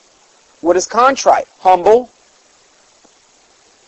of a humble spirit, and trembleth at my word. What does that imply? Fear of God. That's why, that's why I keep coming back and harping on these issues over and over. Because the fear of God is always the thing that is, that is to be one of the highest, highest things that you could desire or to, to be is fear of God. And then what does the fear of God always do? Humble you. It's a byproduct. It's an absolute total byproduct. If you have, that's why I said, when I really, really boil it back, the angel of the Lord encampeth around about them that fear him. The fear of God is the beginning of wisdom, understanding, and knowledge. All these verses of blessings connected with the fear of God, it's never preached on, hardly ever. And yet, if you tremble at his word, that's the fear of God. Now, I think we all can relate to that. And, uh, of course, if you read the perverted Bible, you might not be if we just had one attribute in the church today, just one, that uh, what I believe would take care of so many other things, if we just had fear of God, do you know how much better if we, I mean if I had just had one word, one wish for the modern day apostate church, it would be that the fear of God would, would rest on them like a thick cloud. I pray that a lot, that exact same thing. If that were the case, do you realize how many problems would just get straightened out overnight? How many things that seem I've heard of churches splitting over the color carpets and that the organs on one side and they want it one half. I've heard churches splitting over stupid, idiotic issues like that. Do you know how seemingly pointless and stupid and infantile and trivial those would all become if the fear of God would rest on our churches like a thick cloud? I pray for that for the churches. That's our only hope. That's their only hope. It's the only hope for churches in America is for that to happen. I believe you have to really have that. It's it's it's it's clear here. Um, now, and then it says it goes down to verse four, and it says, "I will I will choose their delusions." God says that, not me. God. He said, "I will choose their delusions." Now, what it talks about in verse 3. This is verse 3 is a hard verse. I haven't even fully figured verse 3 out. Okay, but we'll just go ahead and read it because that's the that's the, the pretext to this verse where he says, I will choose their delusions. He that killeth an ox is as if he slew a man. He that sacrificed a lamb as if he cut off a dog's neck. He that offereth an oblation as if he offered swine's blood. He that burneth incense as if he had an idol. Now, I guess this is a contrast between out and out witchcraft idolatry and and perverting judgment. I believe it's pervert. It, he that thinks he's actually doing God's service is actually doing the devil's service. But he, in his own mind, he's convinced that he's doing he's doing God's service. That's why the Bible says in Jeremiah seven and in, in those verses where it says that we're delivered to do these things we're so good and we're so spiritual that we can do these things in 1 Corinthians chapter 5 where it talks about the man that had taken his father's wife to wed. We're so it says you glory in you glory in your shame. That's what I think we're in reference to here, okay? So um, he that burneth incense as if he blessed an idol. Yea, they have chosen their own ways. Isn't that the case? They have chosen their own ways. Well, that's all Amer- that's all America particularly, and most of the world. Well, of course, I shouldn't say that because a lot of the world they don't choose; they're forced. But in America, we pretty much have that freedom to, at this point to still choose our own ways. Their soul delighteth in their abominations. They delight in it. They delight in it. I will choose their delusions, and I will bring their fears upon them. See, God's going to bring their fears upon them. If they're not going to fear God, well, then He's going to bring their fears upon them. That's what happens when you don't fear God and you don't humble yourself before Him. And God will choose your delusions. Well, you could say, oh, well, no, this is all of the devil, what's happening. Who do you think's permitting the devil to do this? Devil has to go to God to get permission. God shall send them strong delusion in First, Second Thessalonians two. It says God shall send them strong delusions. Why? That they may believe a lie and all be damned. Whoa, that doesn't sound very nice or politically correct. I don't dare. It's the Word of God. God said He's going to send them strong delusions. Why? That they would believe a lie. Why would He do that? Because they've already crossed over the line. There's an imaginary line that only God knows, and you cross over it, and the Bible says, I would not pray for them anymore. That's why it says that in um, the sin the sin unto death in First uh, John 5 and Jeremiah 7, Jeremiah 11, and Jeremiah 14. It's a sin unto death. They've crossed over this line. Where that line is, I don't know. But that they would believe a lie. I will choose their delusions. I will bring upon their fears upon them. Because when I called, none did answer. None. When I spake, they did not hear. Now, this is in the good times. I, I got a feeling. We're dealing, this is when times were good. When I called, none did answer. Well, how, how true is that today in America? God called, but oh no no, I got a good, I got a good salary coming in. God, I'm a man of God. I'm preaching your word. Yeah, I'm a 501c3 and I'm reading the wrong Bible and I don't have any stance and I don't have any backbone. And I preach all the flowery stuff and I preach about the love of God and I got my praise and worship rock band back here. Yeah, but God, I'm a man of God. I mean, you you you called me into this. Maybe God did call you originally into it. Maybe He did. But when He called, did you answer? Many are called, but few are chosen. Narrow is the way that leadeth to life eternal, and few there be that find it, including pastors, including them. So, when I called, none did answer. You have to ask yourself that question. When God called, did you answer? Everybody has to ask themselves that, I'm, myself included. I don't. I think I've dropped the ball many times. Praise God for the Lord's mercy, because it's not as though if He calls once and, and, and you drop the ball, all of a sudden He's going to just turn His back on you. I mean, God is long suffering. There's no doubt about it. Praise the Lord. Um, when I spake, they did not hear. When I spake, you know, I, I, I just got convicted of this, and I don't think I've ever told anybody this. When I was up in Atlanta, this was before I got saved. This was like probably a year and a half before I got saved.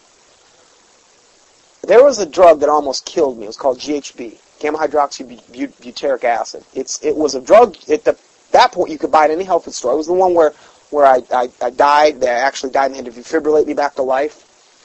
Um, I died on a. I was watching a high school football game down here in Fort Myers, and uh, I took two. I what I did is I combined this drug with beer and had a chemical reaction, and it just about killed me. It's killed several people since then, and um, at the time it was legal. You could buy it in health food stores, and I remember one time I was high on that drug, and I was I was going I was going to some date, I, I remember some girl I'd met. Probably all it was going to end up with it was no good, if you know what I mean. And I was on my way to this date, and I couldn't find her. I couldn't. I was disoriented, delusion. I was taking this drug, and I was like, I, I had no sense of direction. It was really weird, and I got so angry. I cursed God. I did. It was. Bad. I know before I was saved. Thank God for His long suffering and mercy, but I cursed God bad. And I look back at that and I think, oh, I want to ball up into a fetal position and just like knowing that I just, I mean, God was like, oh. I, I was bad. I was bad. No, I, I, I said bad. It was bad. And, and I did. And, and, and I wasn't saved. I had never heard the gospel. God is long suffering.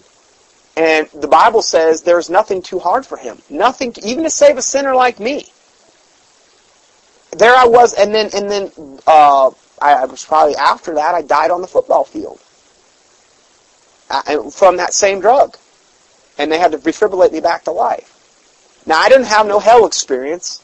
Unless God's withheld that from me, I don't remember anything. It was as though I went to sleep. I was I was watching this football game. I just passed out, and then I woke up three hours later, and I was strapped to a gurney, and I had a whole room of people around me, and I was writhing up like this, and I couldn't move. I had all these tubes down my throat, IVs in my arm. They brought me back to life. It took them three hours to get me conscious again. They, they, they used the paddles and stuff on me. I was the youngest person they had ever had in the cardiac unit at Southwest Regional. I had what they call an inverted T wave, meaning I had done damage to my heart, they said, because of the lack of oxygen, because the GHB, the drug, deprived me of oxygen. And I, I think when I passed out, I stopped breathing because I was flatlined when they found me. I was dead, and so was my friend. He, we're both dead. They, they, you know, the flatline, we're dead. So I'm looking at that and I'm thinking, I should be in hell. All the times I drove drunk, I mean, to the point where I don't remember how I got home. I don't. I have no. I would have to call people up the next morning, find out what I did at the party, because I didn't remember. I, and it would be like the first time I had heard, I did that. I can't believe I did that. I was that bad. Every weekend, pretty much. I deserve to be burning in hell. That's what I deserve. I really do. I, I mean, I is as convinced of that as anything. I praise God for His long, and I said that just to say that God is long suffering. He does see the beginning from the end, and, and God knows what I deserve. Did your friend live? Yeah, he lived. He lived. But they had to put a catheter in him. I didn't have to get a catheter. Oh, thank God. I don't even want to tell you. It's not fun. Uh, very unfun. They said, we're going to have to cath you. I'm like, bring me as much water as I can possibly consume. Because I'm going to either explode and burst before you put a catheter in me. And that's what I did. I had to do that twice. I had a surgery one time on my knee, and I had to do that too. But yeah, I, nah, I'm not going to tell you. It's just, it's, it's, I can't. Anyway, um, so it says, because when I called, none did answer. When I spake, they did not hear. But they did evil before mine eyes, and chose that which I delighted not. So see, he called these people, but again, many are called, but few are chosen. They didn't answer. When I spake, they didn't hear. But yet, these same people, especially of the Pentecostal bent, will say, Oh, brother, I got a word of God from you. You need to go here and you need to go there, and you're going to be a mighty man of God, and going to do mighty exploits. All this stuff. And God told me, and now, when I was a Pentecostal, I acted on several of these things and found out every time they were not true. And it was like, well, if they're hearing from God, why did they give me bad information? I mean, it's hard to describe unless you've been through it, because I've had it happen to me many times. you know, so what what what baffles me is that they think they're hearing from God, yet they're in total delusion. How are you hearing from God if you're in total delusion about almost virtually every other part of your faith? You're in total delusion about it. Maybe I'm being too hard on them. I don't know. I just I don't. I but but I've been there. I have been there. I have been one of the fruity, Rudy Tooty, fresh and fruity Pentecostal dudes. Yeah, you guys have been through been through that too, man. The holy roller deal. I was one of the most radical. I there was a guy. I'm not lying. This is this is embarrassing. There was a guy that came and preached at one of these churches, real famous guy, and I went and I balled up into a fetal position in front of about five thousand people for about an hour and a half straight. After he came up and laid, I believe he laid hands on me. I did. I was one of the most radical of the radical. I was, man, because I thought, hey, man, if I'm going to do it, I'm going to do it all the way. I'm going to do it all the way. I did. Fetal position on the ground. You can imagine church, 5,000 people, largest auditorium in Cape Coral, and I'm balled up in the ground while the whole service while he's, he had to walk around me. I was that close to him. That's how radical I was. so I was as nutty as you could get, just about. If I was a candy bar, it would have been the nuttiest candy bar you could have had. I was that bad. That bad. But, again, God is long suffering. He brought me through that so that I could help others. So when somebody says, "Oh, you don't know, you don't, you haven't had the Pentecostal experience," oh, please, please, dude, don't tell me I haven't had the Pentecostal. I had it all. I had it all. God showed me what was so wrong and what was so warped about the whole thing. What was so it's flesh. It's the flesh. Now, was I unsaved? No, I do truly 100% believe I was saved because God's chastening was always on me from the moment I from the moment I prayed that prayer a long time ago. God's, but see, I, I didn't identify that until I got into a Baptist church. That was the difference. God let me go through it so I could help other people. So it says, when I called, none did answer. When I spake, they did not hear. But they chose evil before mine eyes. And they chose that which I delighted not. So it's something that you do, you choose. Hear the word of the Lord, ye that tremble at his word. So this isn't just, this part is only for people that tremble at his word. In fact, most of the time, the reason people don't get anything out of the Bible is because they're not saved. And unless the Holy Spirit's living inside you, you can't understand it. It's, it's gonna, it's gonna be foolishness, the Bible says. It's foolishness. Yeah. The Holy Spirit, which is the comforter that was sent after Jesus was here, the Bible, Jesus said that He will guide you in all these things, and He will bring all things into remembrance that you need to know. Well, if the Holy Spirit's not living inside you, this is going to be like foolishness. Hear the word of the Lord, ye that tremble at His word. So that's who we're talking to here. This is only for that sect of of of humanity or whatever you want to call it. Ye that tremble at His word. your brethren that hated you and cast you out of my out for my name's sake. Oh, do, can we relate to that a little bit? Have we been cast out of where we were at for God's name's sake? Oh, well, they're just not right with God. As Pastor Furnish would say, we're just the nuts on the edge of town. You know, that we're we're the ones that are ostracized if you really think about it. Now, not to say we couldn't go over to Ben Milliken's church and be comfortable over there, okay? But for the most part, we have been the ones that have been viewed upon as the troublemakers, um, the ones that don't have our heads screwed on straight. Why? Because we refuse to go with the flow. Because the flow is contradictory to the Word of God. That's really the bottom line. Your brethren that hated you, they hate, they hate us. Why? I don't hate them. I really don't hate them. But they hated you. Why? Because your very presence, if you are truly salt and light, will convict them of their sin. That's what happens. When you're salt and light, you're going to convict people around you of their sin. Does that mean you walk around in sinless perfection and you're so holier than that? No. If you start to act like that, then you've just lost it. You're not salt light anymore. You're going to get deluded and deceived, guaranteed. That's why you have to have humility peppered in, in, in, in, into that whole thing. You have to have the humility in with the truth. If you just have truth, knowledge puffeth up. Lucifer had a lot of truth. And he fell. Why? Because of his beauty, because of his traffic, because of his iniquity, these types of things. So unless you have the humility in there and the fear of God, you're going to go down that same road. You have to have that mixed in there. Taylor, stop. So, your brethren hated you. Your brethren that hated you, that cast you out of out for my name's sake. Well, doesn't the Bible say that there's going to come a time when they that kill you think they do it God's service? That's when we're coming to. Now, it's not quite that yet here in America, but it'll get here.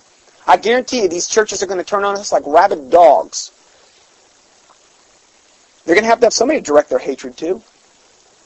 And since they're going to be part of the world wholeheartedly at that point, there's not going to be any probably barriers up because wait, when you got a one world religious leader and a one world religion and one world political system and a one world currency, you got to be united. Churches are going to be right in there united, one big happy apostate, satanic family. All religions are going to be on equal footing. It's most likely all going to be under the Catholic Church. So we can have those black robed devils ruling over everybody. They cast you out for my name's sake. Said, what, what, what did these brethren that, that hated us and that cast us out for God's name's sake, what did they say? Let the Lord be glorified. but he shall appear to your joy, and they shall be ashamed. They said, Let the Lord be glorified when they killeth us and think they doeth God's service. That's how bad it's going to get. That's how deluded they're going to be. That's how deluded they pretty much are, as far as I can see. All it's going to take is a little bit of nastiness in this country, a little bit of political collapse or economic collapse for this to come out? Not quite there yet. They don't really have the reason to do it quite yet. But it's coming. But he shall appear to your joy. I believe that means the Lord shall appear to your joy. And they shall be ashamed. See, their end, they're going to be ashamed because they're going to be without excuse. Taylor, what are you doing? Okay, Sit back where you were sitting, okay? But he shall appear to your joint. Um,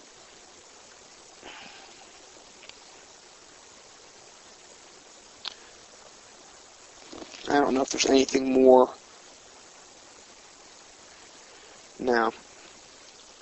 Because this would be a totally different direction. We would get into this study on this if we went down this road. Um, I'm, I'm really behind in, in a lot of the stuff that I'm doing right now um, because of the uh, because I got just deluged with so much information in the last few weeks. So I wanted to uh, go into the last trumpet newsletter that I got, the, the last one that I've got. Um, let's go ahead. We'll just take a break real quick, and then I'll go ahead and do a session two. Okay, so this is part two of um, our Bible study for today, and uh, we're we're. I just read the first three verses. He always gives about three verses from the Last Trumpet newsletter. Um, this is for actually the January edition, um, most um, recent one that he put out. And um, he goes on to say, in this issue of the last trumpet, we will once again apply the word of the Almighty God to the current conditions of our nation and the world, and we will clearly see the multitudes of deceased, diseased, yeah, deceived and illuminized people of this troubled planet are about to receive a fiery and final judgment from the Creator of all things. The above scripture verse warns us with the utmost certainty of the grave danger of the rebellion against the Almighty. We know that the people of this world, especially those of the United States, are in many ways in a state of complete rebellion against God and His true Word. Absolutely. we also know Satan's purpose is to, is to seduce the entire population of this troubled planet into a universal and organized rebellion against our Savior Jesus Christ. Just as Lucifer organized a rebellion and a revolt in heaven before he came to Satan. Now, Satan's got us outnumbered, probably about a thousand to one. I don't know what the odds are, but you know something? That's all by design too. God's the one that's going to send the strong delusion. He's going to choose their delusions. It says it. Okay?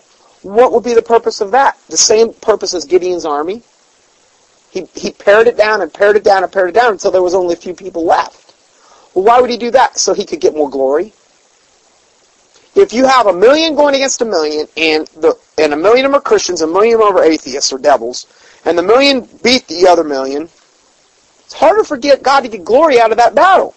Because you could say, well, they were even numbers, it was an even fight, and, and bless God, we did prevail, but we prevailed by sheer numbers. That's what, that's what somebody from the outside could say. But if you got an army like Gideon's, and you got this handful of people, and they defeat an army of gigantic proportions in a miraculous way, it's a whole lot easier for God to get glory, and for all men to see and fear and declare the work of God. And they would wisely consider of his doing. You see, I always bring it back to this, those essential tenets. Fear of God, God getting glory, people getting saved, um, God dealing with the wicked. I think those are all positive things that I think we just don't hardly have any of in today's day and age. But are very important. Really important for people to get saved, too.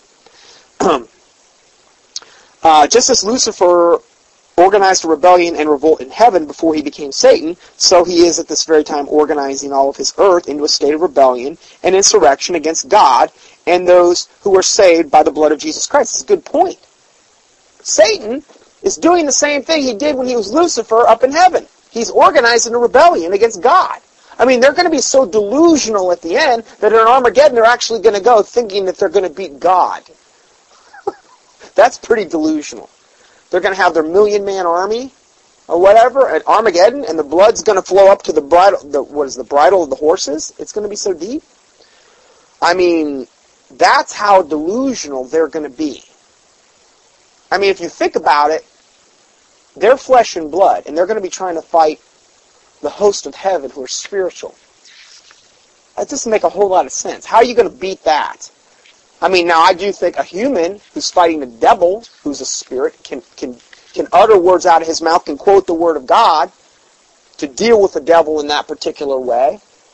But to do the opposite for the devil, to actually do damage to, to, to spiritual entities, Jesus is going to be coming back on a white horse, and, and, and he's going to bring his army of saints with him at that battle of Armageddon there, there, there's some seriously delusional people that think they can do that. But they're going to do it. We know it's going to happen.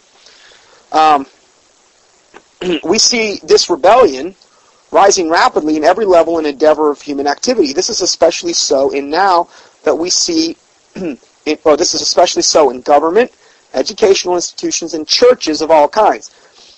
The organized uprising against our Savior is now seen by the discerning and true Christians as a clandestine crescendo of an infernal conspiracy that is nearly complete. The masses of people in our nation of the United States have proven by their actions that they are under the direct influence of the dark forces. This is especially true of our leaders, who fully capitulate with the invisible oligarchy of the Illuminati, also known as the masterminds of the Great Conspiracy. As a result of this infernal leadership, our world has changed. Americans have lost their country and the liberty, security, and privacy that they once enjoyed. We are now controlled by electronic devices. Uh-oh. Sorry. no, don't, don't. I, I, hey, if, uh, if, if I would use something like that, I would have bought one a long time ago, but I just won't use them. I, I, I just am, I like to handwrite stuff. Um, Americans have lost their country. Uh, no, we are now controlled by electronic devices, answering machines, surveillance cameras, credit cards, electronic buying and selling, and a careful watching by an unseen cyclop- cycloptic eye whose symbol still appears on the back of our U.S. $1 bill. At the same time, we are a nation that is saturated and laden with sin beyond description. There is an ever-increasing and insatiable desire for more of it. All this will be clearly pointed out in this issue. Taylor, go back and sit down. How are you going to listen to me and, and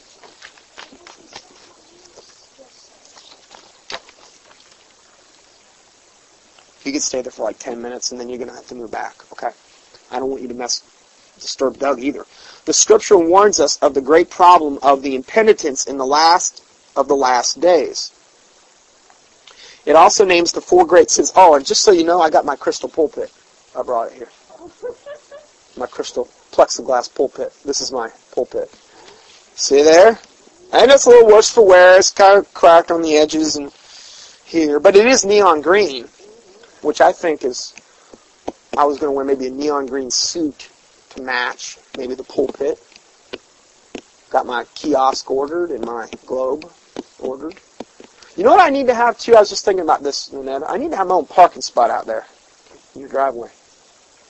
Reserved for, uh, I don't know.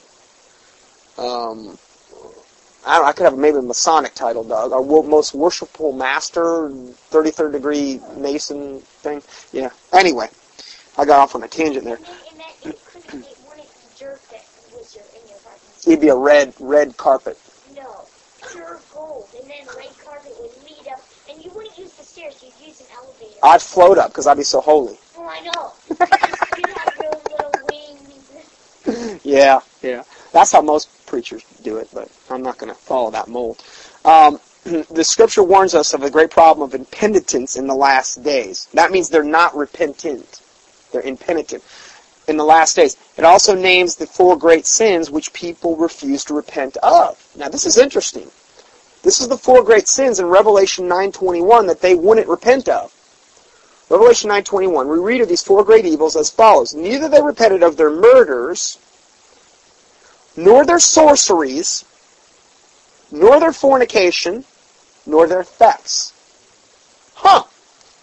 That's pretty that's what they're going to be. That's that's the four things they mention there. Sorcery is witchcraft. We know that's witchcraft that's going to be the one world religion of the coming new world order. We know that that's the case, and and you already got it in the churches. You already got sorceries and witchcraft in the in the, in the modern day churches.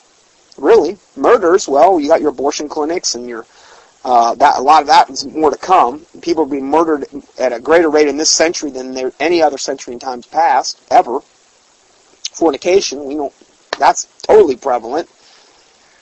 Nor of their thefts. And evidently there's going to be a lot of thieves. One of the greatest signs of the end of this world will be changes which would take place in creation. Our Savior told us in Luke 21:25, and there shall be signs in the sun, and in the moon, and in the stars, and upon the earth distresses, distress of nations, with perplexity, the sea and the waves roaring. Furthermore, Apostle Paul warned us in Romans 8:22, for we know that the whole creation groaneth and travaileth in pain together until now. We do not have to look very hard to see that both in space and here on earth, everything is dramatically changing. There are days of extremes in weather worldwide. Now I'll tell you something. This is the hottest. This is the hottest winter I have ever had down here in Florida. Here we are. I got the air turned on. I mean, last night was one of the first cool nights we've had in a long time. Halfway cool. I mean, last winter uh, man, I, I thought I thought it was pretty cool last winter. This winter is unbelievable. And I do think there's there's definitely changes taking place in the winter uh, or the weather, and I think you can document that. If you can document it, the one thing nice about the weather is is if is if it's objective, if it's being documented accurately. Well, it's objective. It's not it's not really subject to debate. I mean, well, no, it was 65 degrees. No, the thermometer said it was 78. It's not something you can really debate. Is my point here. So the weather is something that we can look at and be objective about. Taylor, what are you doing? Is that you can type? My word. That's fine. I mean, sure. Okay. Um, storms have become so massive that one of them can cover half a continent. High wind warnings for the midsection of the country involving the 15 states at the same time have been posted.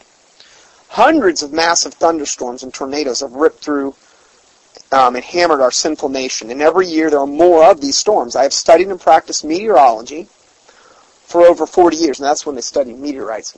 Just kidding. It's weather. Um, and I have never seen anything like it before. Some areas of the country are severely flooded, while other areas are as parched and dry as dust. Um, you know, I, I remember Barbara telling me that. Uh,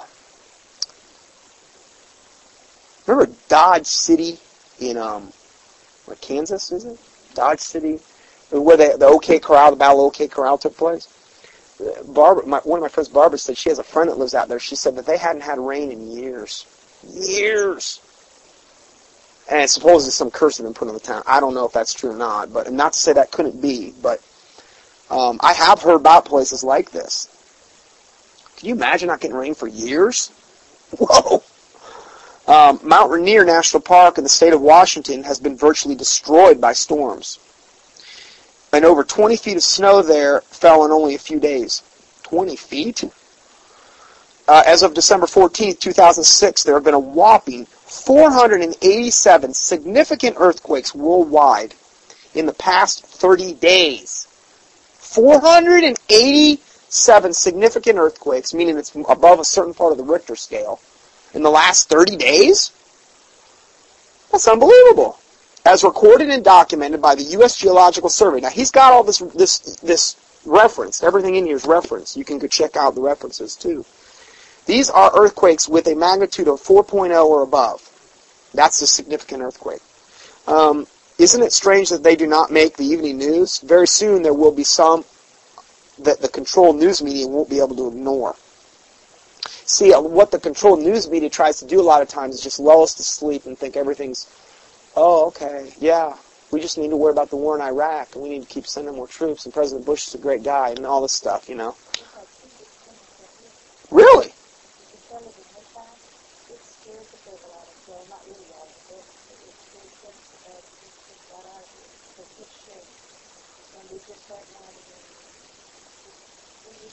You know, that's funny because they, there was something that I had read that said there was an, uh, an earthquake.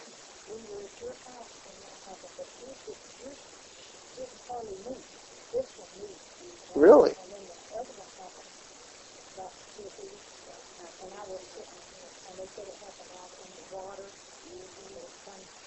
Yeah. Wow. So we actually had an earthquake here. Yeah. Was seen yeah. Nonetta, Nonetta has a house that's kind of up on steel beams, and when it does shake, if the earth does shake, it's more apparent here because it translates up into the steel frame a lot more than a than a than a house that would just be on a like a cement foundation on the ground. So you were able to, wow. Well, I had heard that, and you know, on the one, I thought, well, why didn't I feel anything? Now it explains it to me.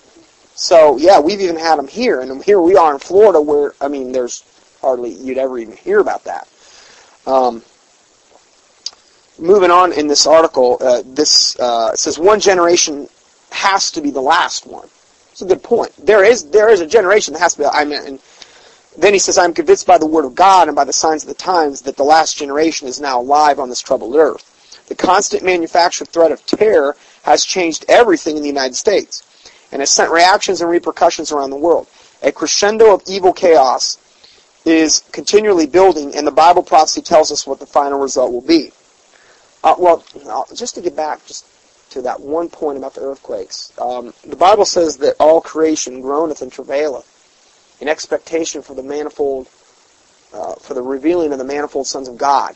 I forget where it says it, but I know it's in the New Testament, and, and that's pretty much the verse. So the Bible does say that, that, that alteration will groaneth and travaileth, and, and it's going to be like it's going to be like the birth pains up to a woman giving birth. That's another analogy that I believe Jesus used. Um, and that there were going to be earthquakes in divers places and, and wars and rumors of wars and all manner of weather changes. So it's something that just confirms the Bible is, is all it is. I mean, I get a little excited about it because it's it's just um, pure confirmation. And what I get excited about most of all, really, and this is why I want to be prepared. Because I don't want to be giving out all this advice about these things coming, and then myself be totally unprepared. That's, I'm like a hypocrite if I do that. One of the things that excites me about it is that I do believe that this is going to be the only things that, that's going to wake anybody up is for it to get bad or, or for some horrific things to happen.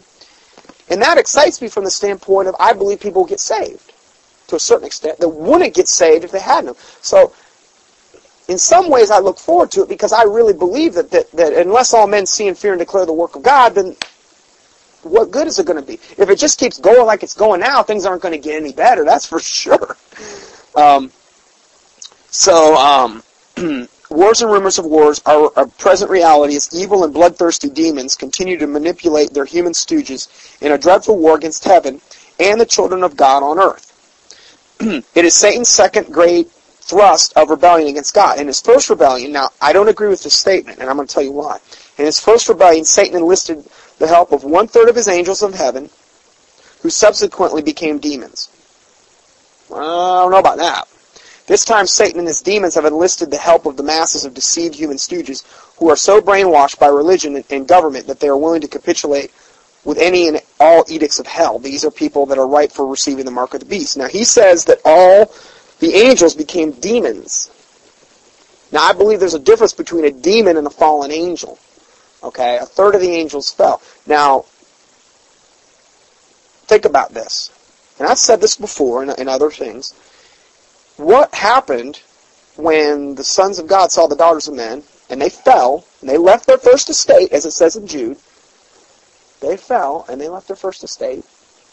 And they came down, they saw the daughters of men, saw they were fair, took all that they would be as their wives.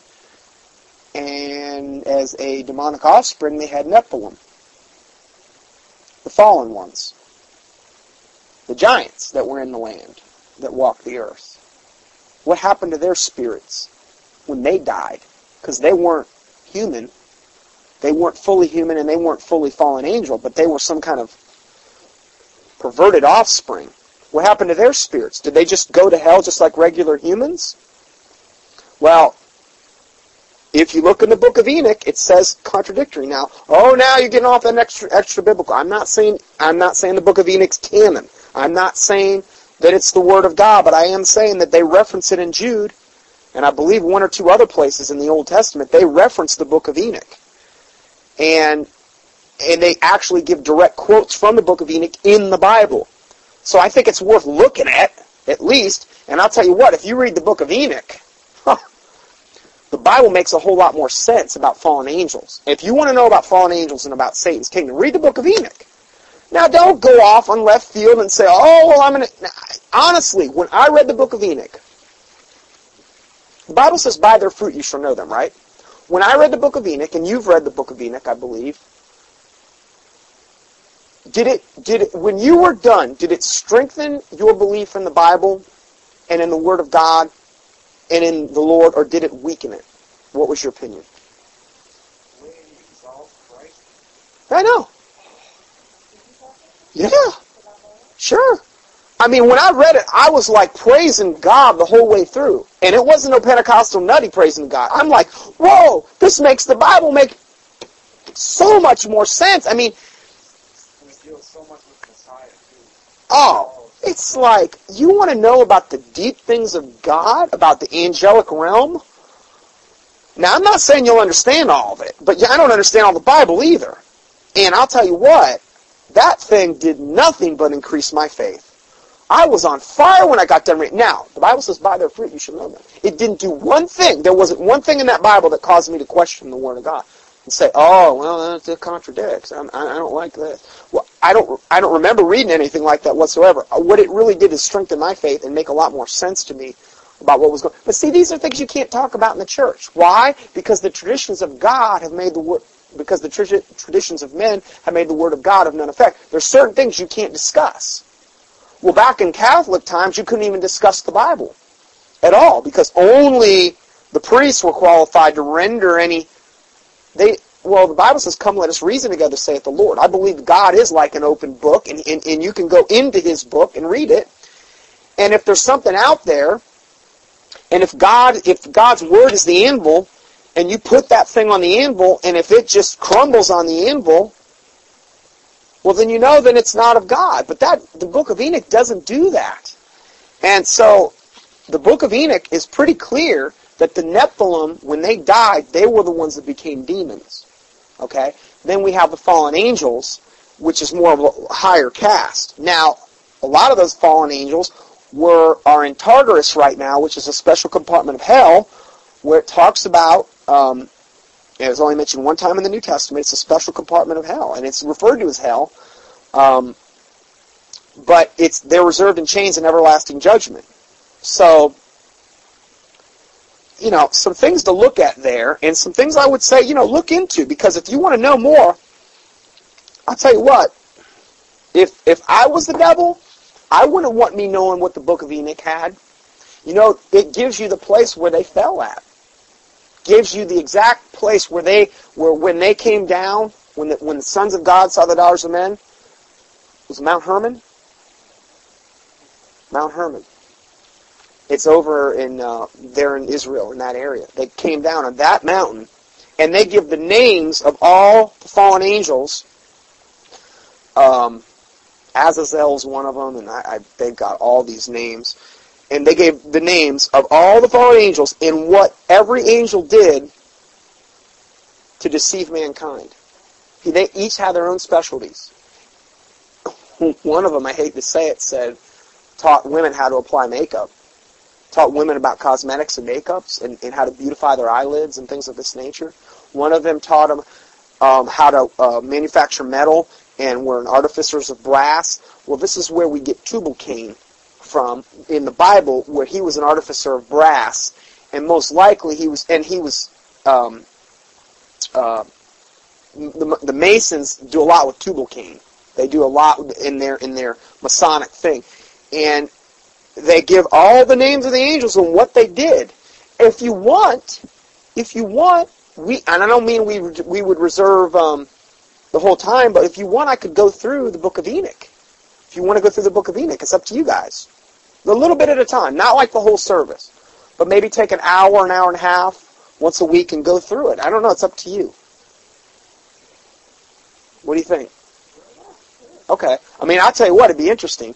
And and if if I did that, no, Nonetta, you could ask if you had questions along the way. And again, again, I'm not saying this is the Bible, okay, but I am saying the Bible does reference the book of Enoch, and the Bible doesn't do that a whole lot.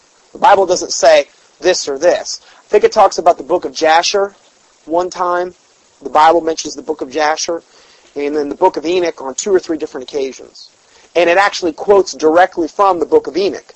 Now, the, the book of Enoch that I have actually has the King James references where, like, if it has a, a verse, it says, okay, go to, go to, um, it actually has the King James verse at the bottom of the page. You can read it. That confirm, they, there's a lot of cross confirmation there, which I really like, you know. Yeah, that's the, that's the special book of Enoch that I've got. Um, up on the internet, it, you would get, it was be Book of Enoch, and then you would probably, I you probably get it on Amazon.com or wherever. Um, but I really like that version because it, it's, I mean, here it is, King James Bible right here saying the exact same thing basically. And you get all this confirmation and it's every page. It's not just one page. It's, it's overwhelming. It's like, whoa, this really does confirm the Word of God. So, I don't agree with him when he says demons here. Okay? But you know what? I took this guy off my email list. Because he kept making cracks about these Christians that don't pay their taxes. And I'm thinking to myself, you know something? The Bible says he who judgeth the matter before he hears it, it's a folly and a shame. You're not even looking into the matter. You're not even trying to be a Berean and search this thing out. I'm going to send him, when Aaron Russo's Freedom and Fascism DVDs, and tell him, listen, Pastor, if you can refute this, let me know. Okay. If you can refute this, let me know. Um, well, I know, and we saw that that DVD, and there's so much. That's just the tip of the iceberg. I could I could flood, but you know, I could tell when I stopped emailing him that, he stopped mentioning it in his newsletters. and it was really starting to aggravate me a little bit because he wasn't searching the matter out whatsoever. You know, but he doesn't also know about 501c3. He has no comprehension. So see, if you're in that system of 501c3, you're going to have much more of a tendency to support the income tax system because guess what? The IRS is the one that has rule over your church. In a 501c3 organization, the Internal Revenue Service has rule. We've seen how evil that organization is. So, don't tell me that if you are under that covering of the IRS and they can come in and they can shut you down and they can tell you what to preach and they can do it, don't tell me it's not going to affect you in a spiritual way. It has to. It has to affect you in a spiritual way, some way, shape, or form. In his case, he's not going to say a word against nothing about it, even though it's ungodly and it's evil and it's not biblically correct. And none of that money's going to run in our country, not a dime. President Reagan even said it. The Grace Commission said it. Even though that's the case, you got to pay your taxes. Well, I'll pay any lawful taxes, no problem. So anyway, um, he said that about demons, and, and you know I don't agree with that. I don't. But oh boy, I'm really off on the deep end now if I do that. Um, another audacious act of the Bush administration is the Military Commissions Act. U.S. Representative Ron Paul, who is running for president, he's running for president. Praise the Lord. He's not going to win, but at least maybe he'll get some truth out. He's the only politician that I would have to say is if there if there was a decent one, he's the only guy. He's the only one. Um, he is actually. Um, I'm in pretty good company because Free Market News Network, and I don't want to say this to brag, but I, I do feel like I'm in good company at that particular um, Free Market News Network because they had 300. They had 300 editorial contributors. Okay, now this is the company that I post for, that I submit newsletters to and they they trimmed 250 out. They cut 250 of them out, and I'm still in there. I, I'm one of the 50. I didn't know that until the other day. I went up there and, and somebody sent me an email, and they made this big sweeping change, and and now it may be purely because I give them so much good news because I give them stuff all the time. I'm like, here, here's this story, here's this story, here's this story, and they run it because they don't. I, mean, I have a really. I mean, over the years, God has put me in connection with a lot of people, and now I've got a lot of upper level connections, and I can get them information they're not getting anywhere else. So I praise God for it. I'm not going to take credit for it. Um, but Ron Paul is one of their editorial contributors, and he um, he said that um, he reportedly stated the following regarding the Military Commissions Act. Quote, this is Ron Paul. The law officially allows for U.S. citizen concentration camp facilities. It's one of the many the authority has been given so that concentration camps can come without habeas corpus. If they can lock you up, what good is freedom of speech or what, what good is a gun? End of quote. That's what he said. That's why I like him. On December 2nd, or one of the reasons, December 2nd, 2006, Senator Patrick Leahy of Vermont brought criticism against the Bush administration's secret program of terror ratings the program assigns unannounced terrorism risk assessments to American travelers by a computerized system managed from an unmarked two-story building in Northern Virginia. From this facility, millions of Americans have been scrutinized as potential criminals without their knowledge. American travelers are not allowed to see or directly challenge the risk of assessments. I'm just waiting for me to get on. I was thinking that the whole time when I was on that Prophecy Club tour. I'm like, where? Which which airport are they going to get me in? But I was on a really high profile tour. Well, not really high profile, but hey. So if they got me, it would have been a bad place for them to get me because I could have, you know what I mean. I was supposed to be in a certain place. I was on this tour, but don't be surprised if you try to board a plane or something and they nail you. You know, I hate to say it, but that that may be the very the, the case. Um, American travelers are not allowed to see or directly challenge the risk assessments. They are kept on file for 40 years. The information is shared with the government agencies. Conversely, I believe the greatest risk to American people is its own government. The new Congress is not going to be any better than the previous one. I have, front of, I have in front of me an enlarged page from U.S. News Magazine, which shows the new Speaker of the House, Nancy Pelosi, and Senator Harry Reid sitting in front of a glass-top table with the obvious residue of lines of cocaine in front of them.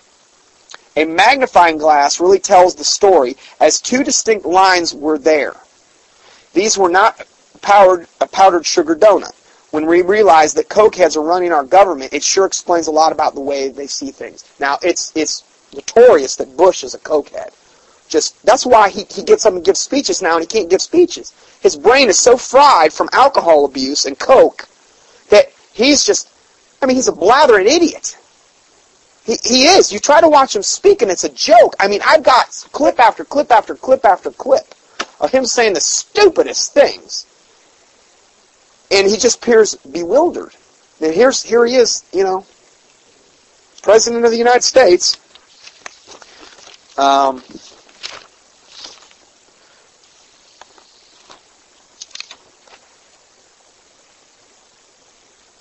let's see here.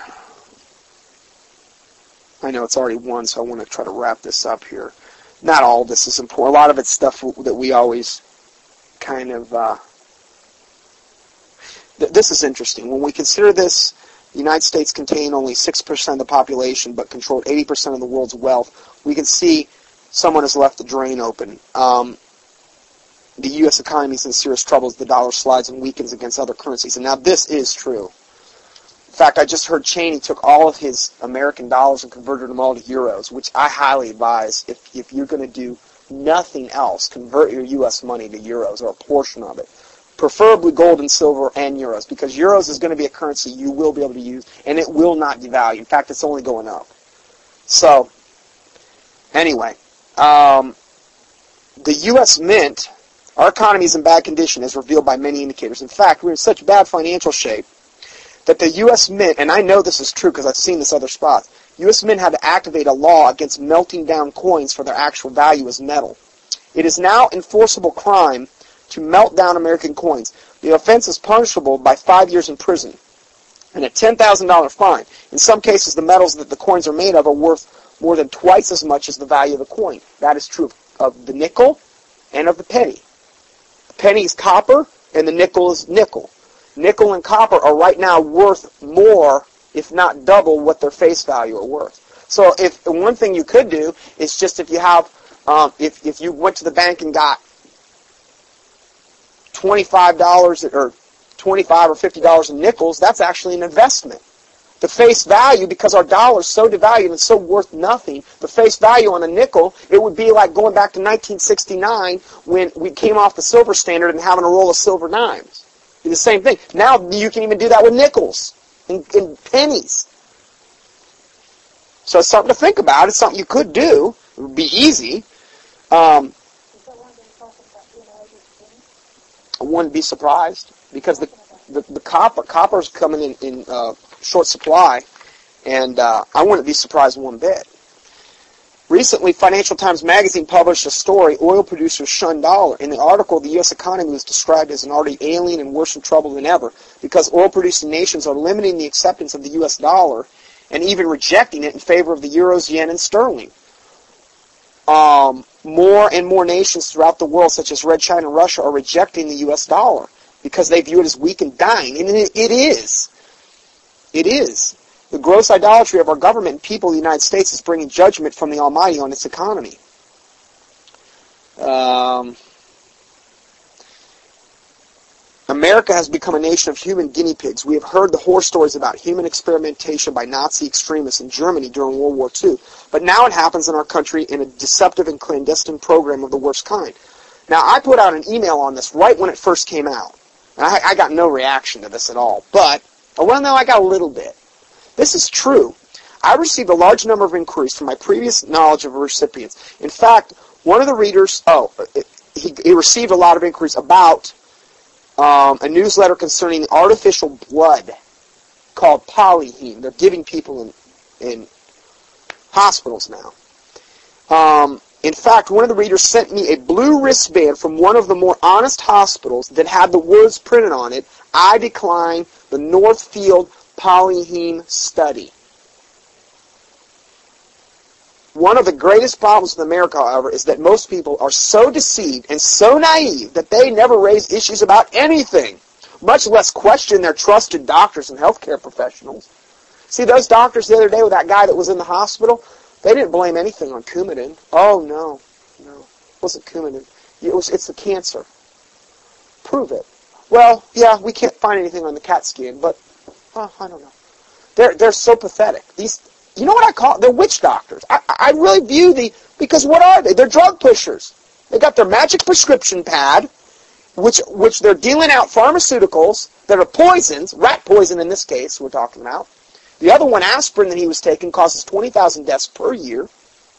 Did you know that? Did you know that aspirin was the number one cause of macular degeneration in the country? Aspirin kills 20,000 people a year, documented, documented, causes stomach ulcers, bleeding internally. 20,000 die just from that, and that's all we know about. It could be double or triple. I view, I'm really starting to view the medical profession more like witch doctors. Well, they're, they're, they're dealing with pharmaceuticals. Pharmaceuticals. Pharmakeia is the root word for sorcery. They're prescribing controlled poisons. Now, granted, again, emergency medicine is great. Do whatever you got to do to save a life. I still think it could probably be done way better if they did use natural things, but oh, we can't do that because we can't patent natural substances. Not only that, why would we want to do that? We want to depopulate the world and kill everybody. And we're going to use the medical society to do that for us. The plain truth is that there are no safe vaccines, no, not one.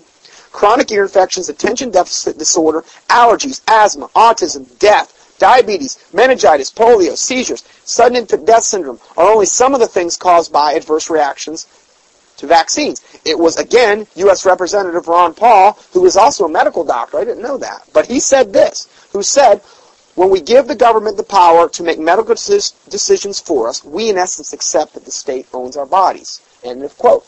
You may have noticed that was the same quote I had on my PowerPoint presentation on the avian flu thing. So I quoted Ron Paul from there. I hope I get I, want, I hope I get a chance to meet him someday. Anyway, um, but it's not a big deal.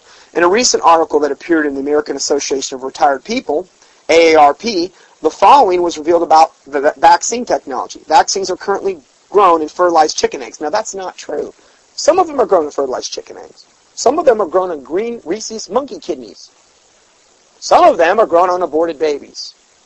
Back 13 of them, 13 or 14, I gave you the list on my avian flu presentation, are grown on aborted babies. The article goes on to inform us that health experts felt that the new system is quicker and eliminates the risk. Oh no, hold on.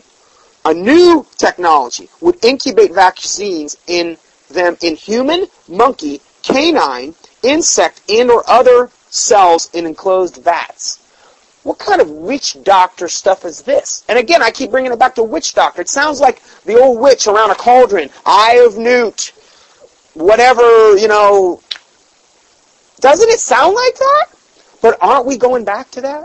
If you think about it, we're going back to what's the one religion going to be? Repackaged witchcraft, New Age witchcraft? Well, what's I wonder what the medical system's going to revolve around. Probably repackaged witchcraft.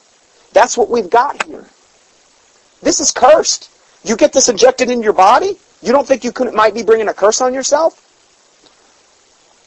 At, at minimum, it's going to be a curse to your health, and you're not going to be able to be best for, your best for the Lord, and you're going to be under the spirits, whatever. We can go on and on. Um, the Sanofi Pasteur Company is working on the project in Swiftwater, Pennsylvania plant and have received 97 million contract from the U.S. Department of Health. Oh, I'm so glad they're looking out for our health and human services to accelerate the production and co- conduct critical trials. When we consider all the diseases, pestilences, and infirmities that are now plaguing our country, we know something is drastically wrong. Our bodies are being experimented with and managed by evil minds in high places. America is in deep trouble and asking for fiery judgment. Computers and television have done Satan's job for him. Americans now spend an average of 10 hours per day on these and similar devices. The Associated Press recently revealed the average American home has now more television sets than people. The average indicates that there are 2.73 television sets for every 2.55 people. We also know that Federal Communications Commission issued a ruling on November 8, 2006, stating profanity is permissible on news shows. End of quote. The obsession with Daniel Radcliffe, the young man that played the role of Harry Potter in the Potter movies, is about to have a new twist. Radcliffe, now this is the guy that played Harry Potter on the Harry Potter movies. Radcliffe is scheduled to appear completely naked on stage in London. Now this is this kid, how old can he be? Completely naked in London in the Tony-winning drama Equus. I'm sure that's something real godly and holy. It is the story of a troubled young man. You're not going to believe this. This is the guy in Harry Potter, okay, that all the kids are following. He's going to be appearing completely naked, who's revered now as a godlike figure among kids who are following him into witchcraft. We were in Books a Million yesterday. And I just let Taylor go through. I said, hey, Taylor, look at this witchcraft book. Look at this witchcraft book. Look at this witchcraft. Every It was just thinking witchcraft. Everywhere. All the Harry Potter books. All these things all these, these books about witchcraft. It was unbelievable. Books a million. Everywhere you looked. Yeah. It's, it's, they're preparing them for that one world religion, man. You know? Soap operas are too, that's right. They're terrible. So, they, they, um, Radcliffe is scheduled to appear completely naked on stage in London. This story, this Equus story, is about a troubled young man with a religious, erotic obsession with horses. Thus, the young role model for millions of children is promoting bestiality with horses and public nudity. By their fruits ye shall know them. Is that even conceivable? This is what this play is going to be about, this noble play. He's going to appear naked on stage.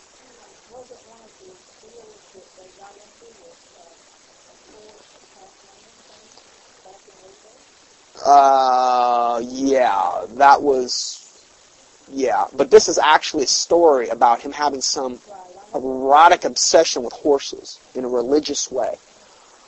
But no, I know what you're talking about. Um, I forget what that was called. One of them was called the Minotaur, and that was like half man, half bull, I think. Yeah, I can't remember the half horse. Oh, sure they're, but they're doing all that the way that they've got things cloned and they're. I guarantee you, they're cloning humans and they're cloning. Uh, they're they're putting humans with monkeys and humans with. Well, a satyr is is a goat-like creature that's that's evil. Um, that's uh, the, the devil. A sphinx would be half human, half. Uh, uh, who knows? They, Satan perverts everything. I'm almost done here. In Australia, the Herald Sun newspaper reported on September 11, 2006, the following headline. This is in the, the Sun Herald in Australia. Breast enhancing padded bras for girls as young as six are being sold. Yep, in Victorian shops. Brands such as Bratz, Saddle Club, and Barbie in 30 varieties are being sold in Target stores in Australia. You can go get a padded padded bra for your six-year-old. Yeah and, and under Bratz and Barbie, you know what I think about them. The, the, the Bratz dolls, they should call them either whore dolls or slut dolls. I'm sorry. But that's basically what they look like. They're, they're, I mean, have you seen these things? These Bratz dolls? They make Barbies look like uh, role models just about. I mean, uh, they're both bad. They're both wicked. But Bratz dolls take it to a whole different level. I've never seen anything like it. Well, this is reminiscent of that whole pole dancer kit that they had the whole stripper pole dancer kit that they are selling over in England from Tyco, selling that one. In the United States, the New York Times reported on October 15, 2006, that married couples are now a minority. Only 49.7% of households with couples are married. Also, the New York City Miss magazine recently re- released its fall issue with a cover story entitled "We Had Abortions." This is Miss magazine we had abortions. It contained a list of thousands of names of women, prominent women, who signed a petition to make their declaration. We, ha- we killed our babies. We killed our babies and we're proud of it. That's basically what they're saying. We live in a strange time when bloodthirsty female murderers proudly declare their sin of human sacrifice in the temples of Satan called abortion clinics. I say he nailed it. I say he just nailed it. That's exactly what they are. And did you know that most abortion clinics are owned by witches? Why? Why would witches want to own? Well, number one, the love of money is the root of all evil. Usually lesbian witches. Because most witches are lesbians anyway. Because Satan will generally bring them to that.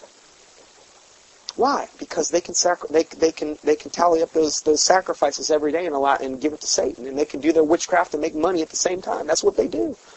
Most people that own uh, tattoo studios are also Satanists, and they bless their needles before they put the tattoos on them, and it's another way that they can serve Satan. A lot of prostitutes do the same thing because they know that they can defile humanity greater when you join flesh to flesh greater than any other way. So they become prostitutes. Again, they make money and they defile humanity. So they're serving Satan and they're making money. This is the world we live in. This is the uncandy coated world we live in. And I try to give it to you in as real form as we can. We've also learned New York Daily Transit System article that men who live as women can now legally use women restrooms in New York City, New York City's transit system. The the the um, MTA announced that restrooms are consistent with gender expression. So yeah, if you think you're a, a man trapped in a woman's body, well, you know, you can use the women's restroom. What will it take and how many severe warnings must be given before people wake up to the reality of the eternal damnation and repent? This, this is amazing what I'm about ready to read you. When the Almighty God sent Hurricane Katrina to destroy the wicked city of New Orleans, uh, Louisiana was an awesome example of what will happen to our entire nation very soon unless we repent. That we know that's not going to happen, unfortunately. Not to say that I don't think God's powerful enough or strong, but nobody wants to repent. There's no, no, no, there's no desire. Um, but the wicked city of New Orleans has got back, has went back to its own vomit and wallows in its own filth even more. With the influx of over 50,000 workers that have come to rebuild the city, thousands of prostitutes have relocated there to immoral, to immorally service the workers. Away, I never even knew about this, who are away from their wives and families. Well, isn't that wonderful? That when, when the cat's away, the mouse will play, you know? Deputy Police Chief James Scott said, quote, it's like, it's like the Super Bowl for sex workers. That's what the, that's what the wonderful Deputy Police Chief said there. I pray God just wipe that stinking place off the planet. I, I do. I, I, I hate New Orleans. I, I can't stand that place. On November 27, 2006, our nation was disgraced once again when the U.S. Embassy in Argentina was forced to ask President George Bush's twin daughters to leave Argentina. After numerous incidents of drunken and disorderly behavior and running naked through the hotel, it was too much for Secret Service and Argentinians to handle. They had to make her go. That's how bad the president's daughters are.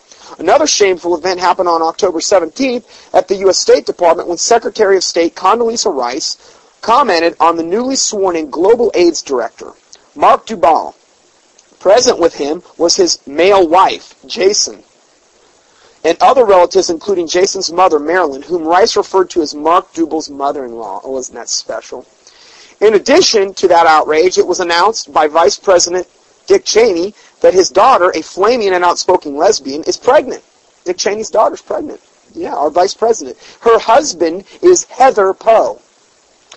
And the means by which Mary Cheney became pregnant is not being disclosed. See, that's why lesbians and Satan uh, and gays are so rabid because they can't, in and of themselves, ever perpetuate their race. Because if a guy's with a guy, how are you going to have babies? They can't. You know the only way they can do it is by recruitment or by artificial insemination in a woman's case. Um, the vice president and his wife are delighted. When President Bush heard about it, he said he was happy for Mary Cheney. When asked if the children are at a disadvantage if raised by gay and lesbian parents, President Bush said, I do not make comments on that. There you have it. State of the world. Another happy, go lucky, fun filled sermon. Anyway, um, do you, you want me to close this out? Okay. Heavenly Father, we do thank you, Lord God, for this time that you've given us. For the truth, Lord God, you've allowed to come forth. I do pray, God, that it was pleasing in your sight. I do pray, Lord God, if I've said anything to offend you or am saying anything that's not of you, that you would reveal that to me, God. I pray, God, wherever your word is being preached worldwide, that you would bless it, Lord. And that, Lord God, this sin-sick world would operate in truth and in fear of the Lord. I just pray, God, that your fear cover this country, cover this world, that that fear would drive these people to repentance, that many would be saved, God, that your name would be glorified. For without your fear, we're hopeless. This world is hopeless.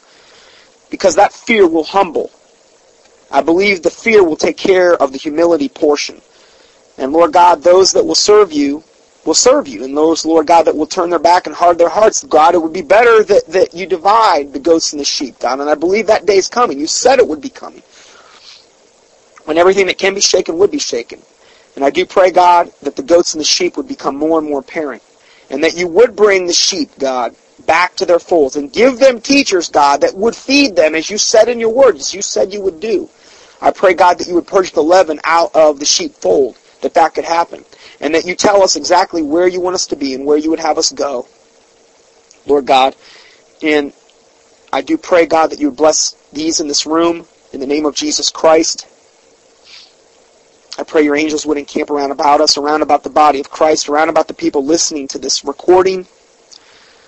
Lord God, that your fear be upon us, that your name would be glorified through us, that the sword of the Spirit, which is the word of God, would be in our mouths, Lord God, as we went forth because you said in your word, it's not my word like as a fire, saith the Lord, and like a hammer that breaketh the rock in pieces. And that, Lord God, we would be salt and light. In the name of the Lord Jesus Christ, we ask all these things. Amen.